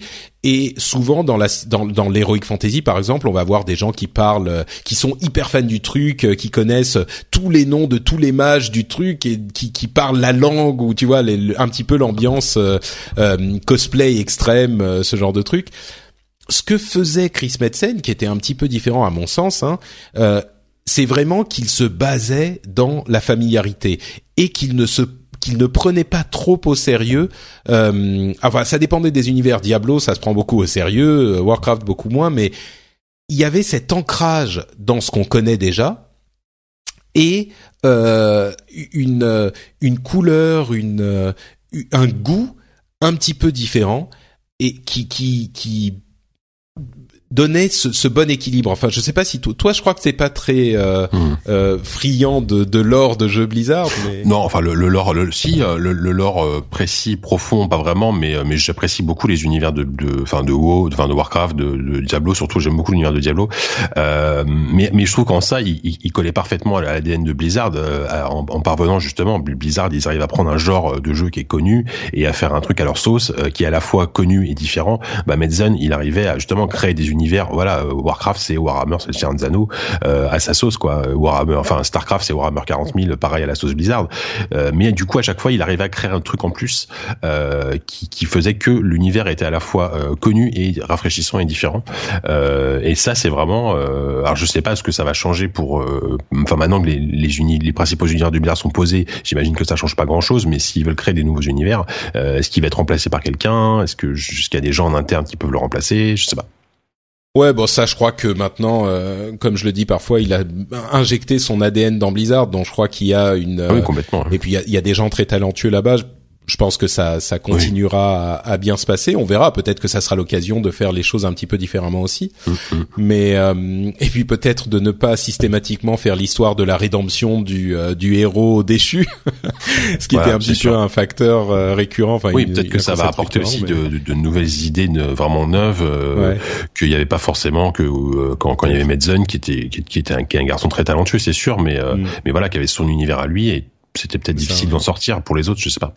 Mais mais c'est vrai que le, le ce que tu dis est assez intéressant. J'y avais pas pensé. C'est vrai qu'il y a une adéquation assez surprenante entre euh, cette, euh, cette, ces éléments de gameplay qui sont des genres connus, qui sont retravaillés euh, à la sauce Blizzard, et finalement euh, ce qu'on retrouve dans le gameplay, on le retrouve aussi dans l'histoire, puisqu'il faisait des trucs connus retravaillés euh, à la sauce Blizzard, des histoires connues. Enfin, tu parlais, tu évoquais Diablo. Euh, Diablo, c'est la Bible, quoi. C'est tout. C'est Mhm, c'est vraiment, Mhm. voilà, c'est la Bible à la sauce à la sauce Blizzard. Donc, Mm, Exactement. Ouais. Bon, bah écoute, en tout cas un, un sérieux hommage au, au- à Monsieur euh, ouais, ça. qui s'en va Mm. parce que tout le monde en a parlé. Effectivement, moi j'avais toujours un petit peu le. Je me dis, est-ce que je parle de Blizzard parce que euh, moi je les aime et que j'y ai travaillé, ou est-ce que c'est vraiment un gros, euh, un gros. Bah, t'as peut-être eu l'occasion de le rencontrer et de parler avec lui, non euh, toi, oui, euh, oui, bah oui. En plus, il y a des. Moi, je, j'étais un peu pote avec euh, avec sa femme, euh, Chris, euh, Kat euh, Metzen, qui était Cat Hunter à l'époque. Donc euh, oui, on s'est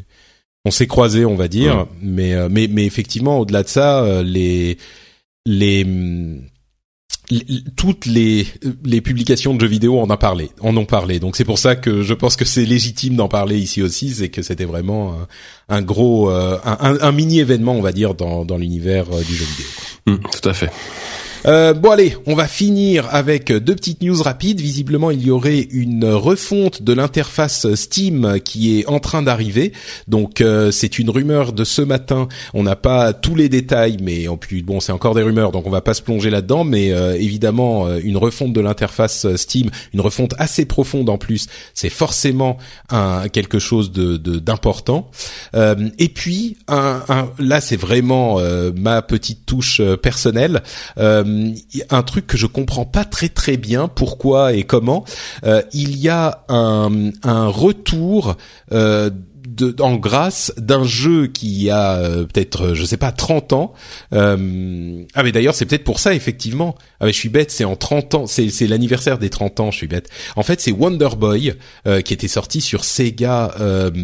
C'était la, la, la première console de Sega, la Master System. Ouais, Master System, il y avait, enfin, je crois que c'était à la base, c'était peut-être un jeu d'arcade, mais bon, c'est vrai qu'on se, souvient de la version Master System surtout. hein. Ouais, c'était un jeu d'arcade. Ah oui, je m'en souvenais pas moi. Bah, c'est sorti sur arcade. Alors, je sais pas si c'est sorti sur arcade avant, mais je sais que c'est sorti sur arcade. Hmm. Bah écoute, euh, donc Wonder Boy a été refait. Ah bah tiens, sur la, sur la news ce que t'as linké de Gamecult, c'est marqué d'abord sorti en arcade. Ah bah voilà, faudrait que je lise. voilà, la, Très bien. la réponse est trouvée. Est-ce que tu saurais comme ça euh, de de de tête me redonner donné la musique de, oui, bien sûr. Wonder Boy.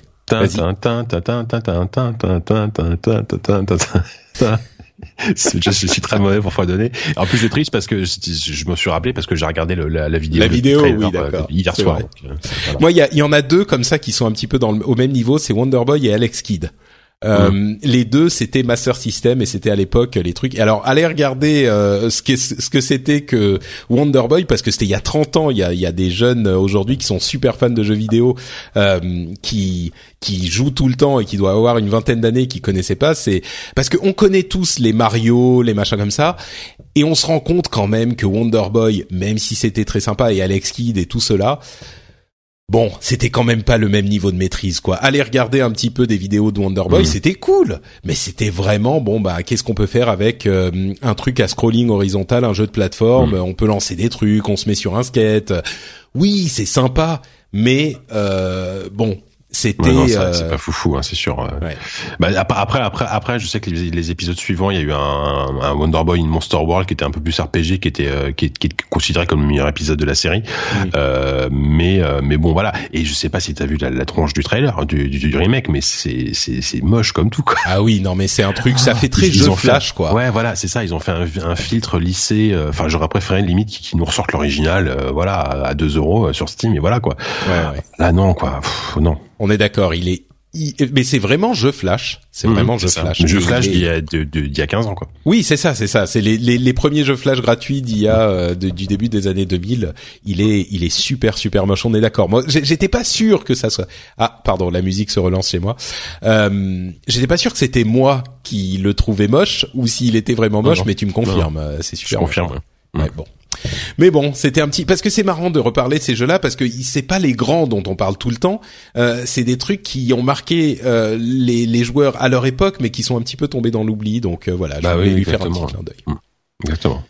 Bon, bah écoutez, ça va être tout pour cet épisode euh, du, du rendez-vous jeu. Euh, je te remercie chaleureusement d'avoir été avec nous, Jika. Mais de rien, avec plaisir. Est-ce que tu veux nous dire euh, où on peut te, te, retrouver sur Internet quand tu n'es pas ici? Et quand je ne suis pas ici, on peut me retrouver sur euh, le podcast ZQSD, euh, podcast qui parle de jeux vidéo essentiellement sur PC, avec voilà, on, on, ouvre les micros, on ouvre des bières, on, on parle pendant des fois trois heures, c'est un petit peu long, mais on, on, reçoit des invités aussi.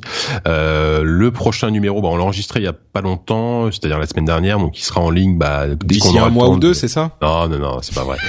dès, dès qu'on aura le temps, je, je sais que j'y vais, euh, enfin le magazine JV est en plein bouclage, donc euh, ils auront pas forcément le temps beaucoup de enfin Oupi qui s'occupe du montage n'aura pas forcément pas, forcément le temps de le monter tout de suite, mais ça va arriver. Donc euh, voilà, un, un, un, chouette numéro assez cool entre nous, sans invité, mais voilà, on, parle beaucoup, on, fait beaucoup de critiques, on parle beaucoup de jeux. voilà, et, sinon bah sur Twitter c'est @jcaloret. Magnifique. Merci beaucoup Jika. Pour ma part, c'est Note Patrick sur Twitter et sur Facebook. Euh, vous pouvez aussi me retrouver sur facebook.com slash notepatrick.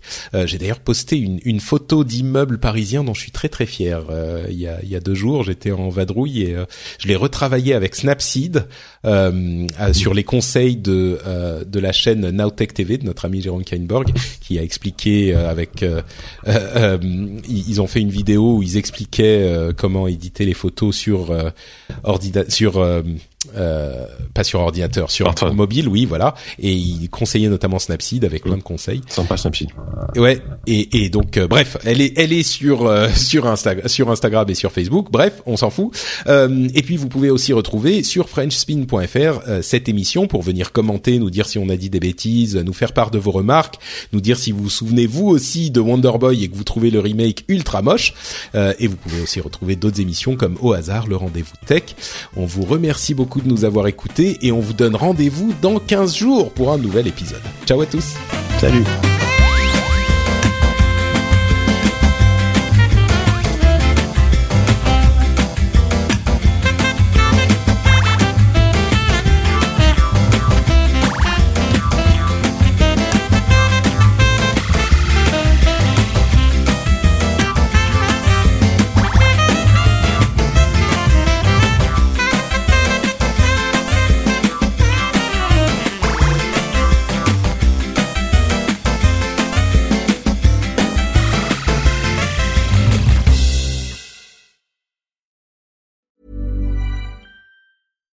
When you make decisions for your company, you look for the no-brainers. And if you have a lot of mailing to do, stamps.com is the ultimate no-brainer. It streamlines your processes to make your business more efficient, which makes you less busy.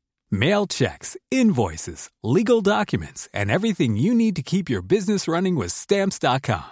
Seamlessly connect with every major marketplace and shopping cart Schedule package pickups and see your cheapest and fastest shipping options from different carriers. With rates up to 89% off USPS and UPS rates. And with the Stamps.com mobile app, you can take care of mailing and shipping wherever you are. Make the same no brainer decision as over 1 million other businesses with Stamps.com. Sign up with Code PROGRAM for a four week trial, plus free postage and a free digital scale. No long term commitments or contracts. That's stamps.com. Code program.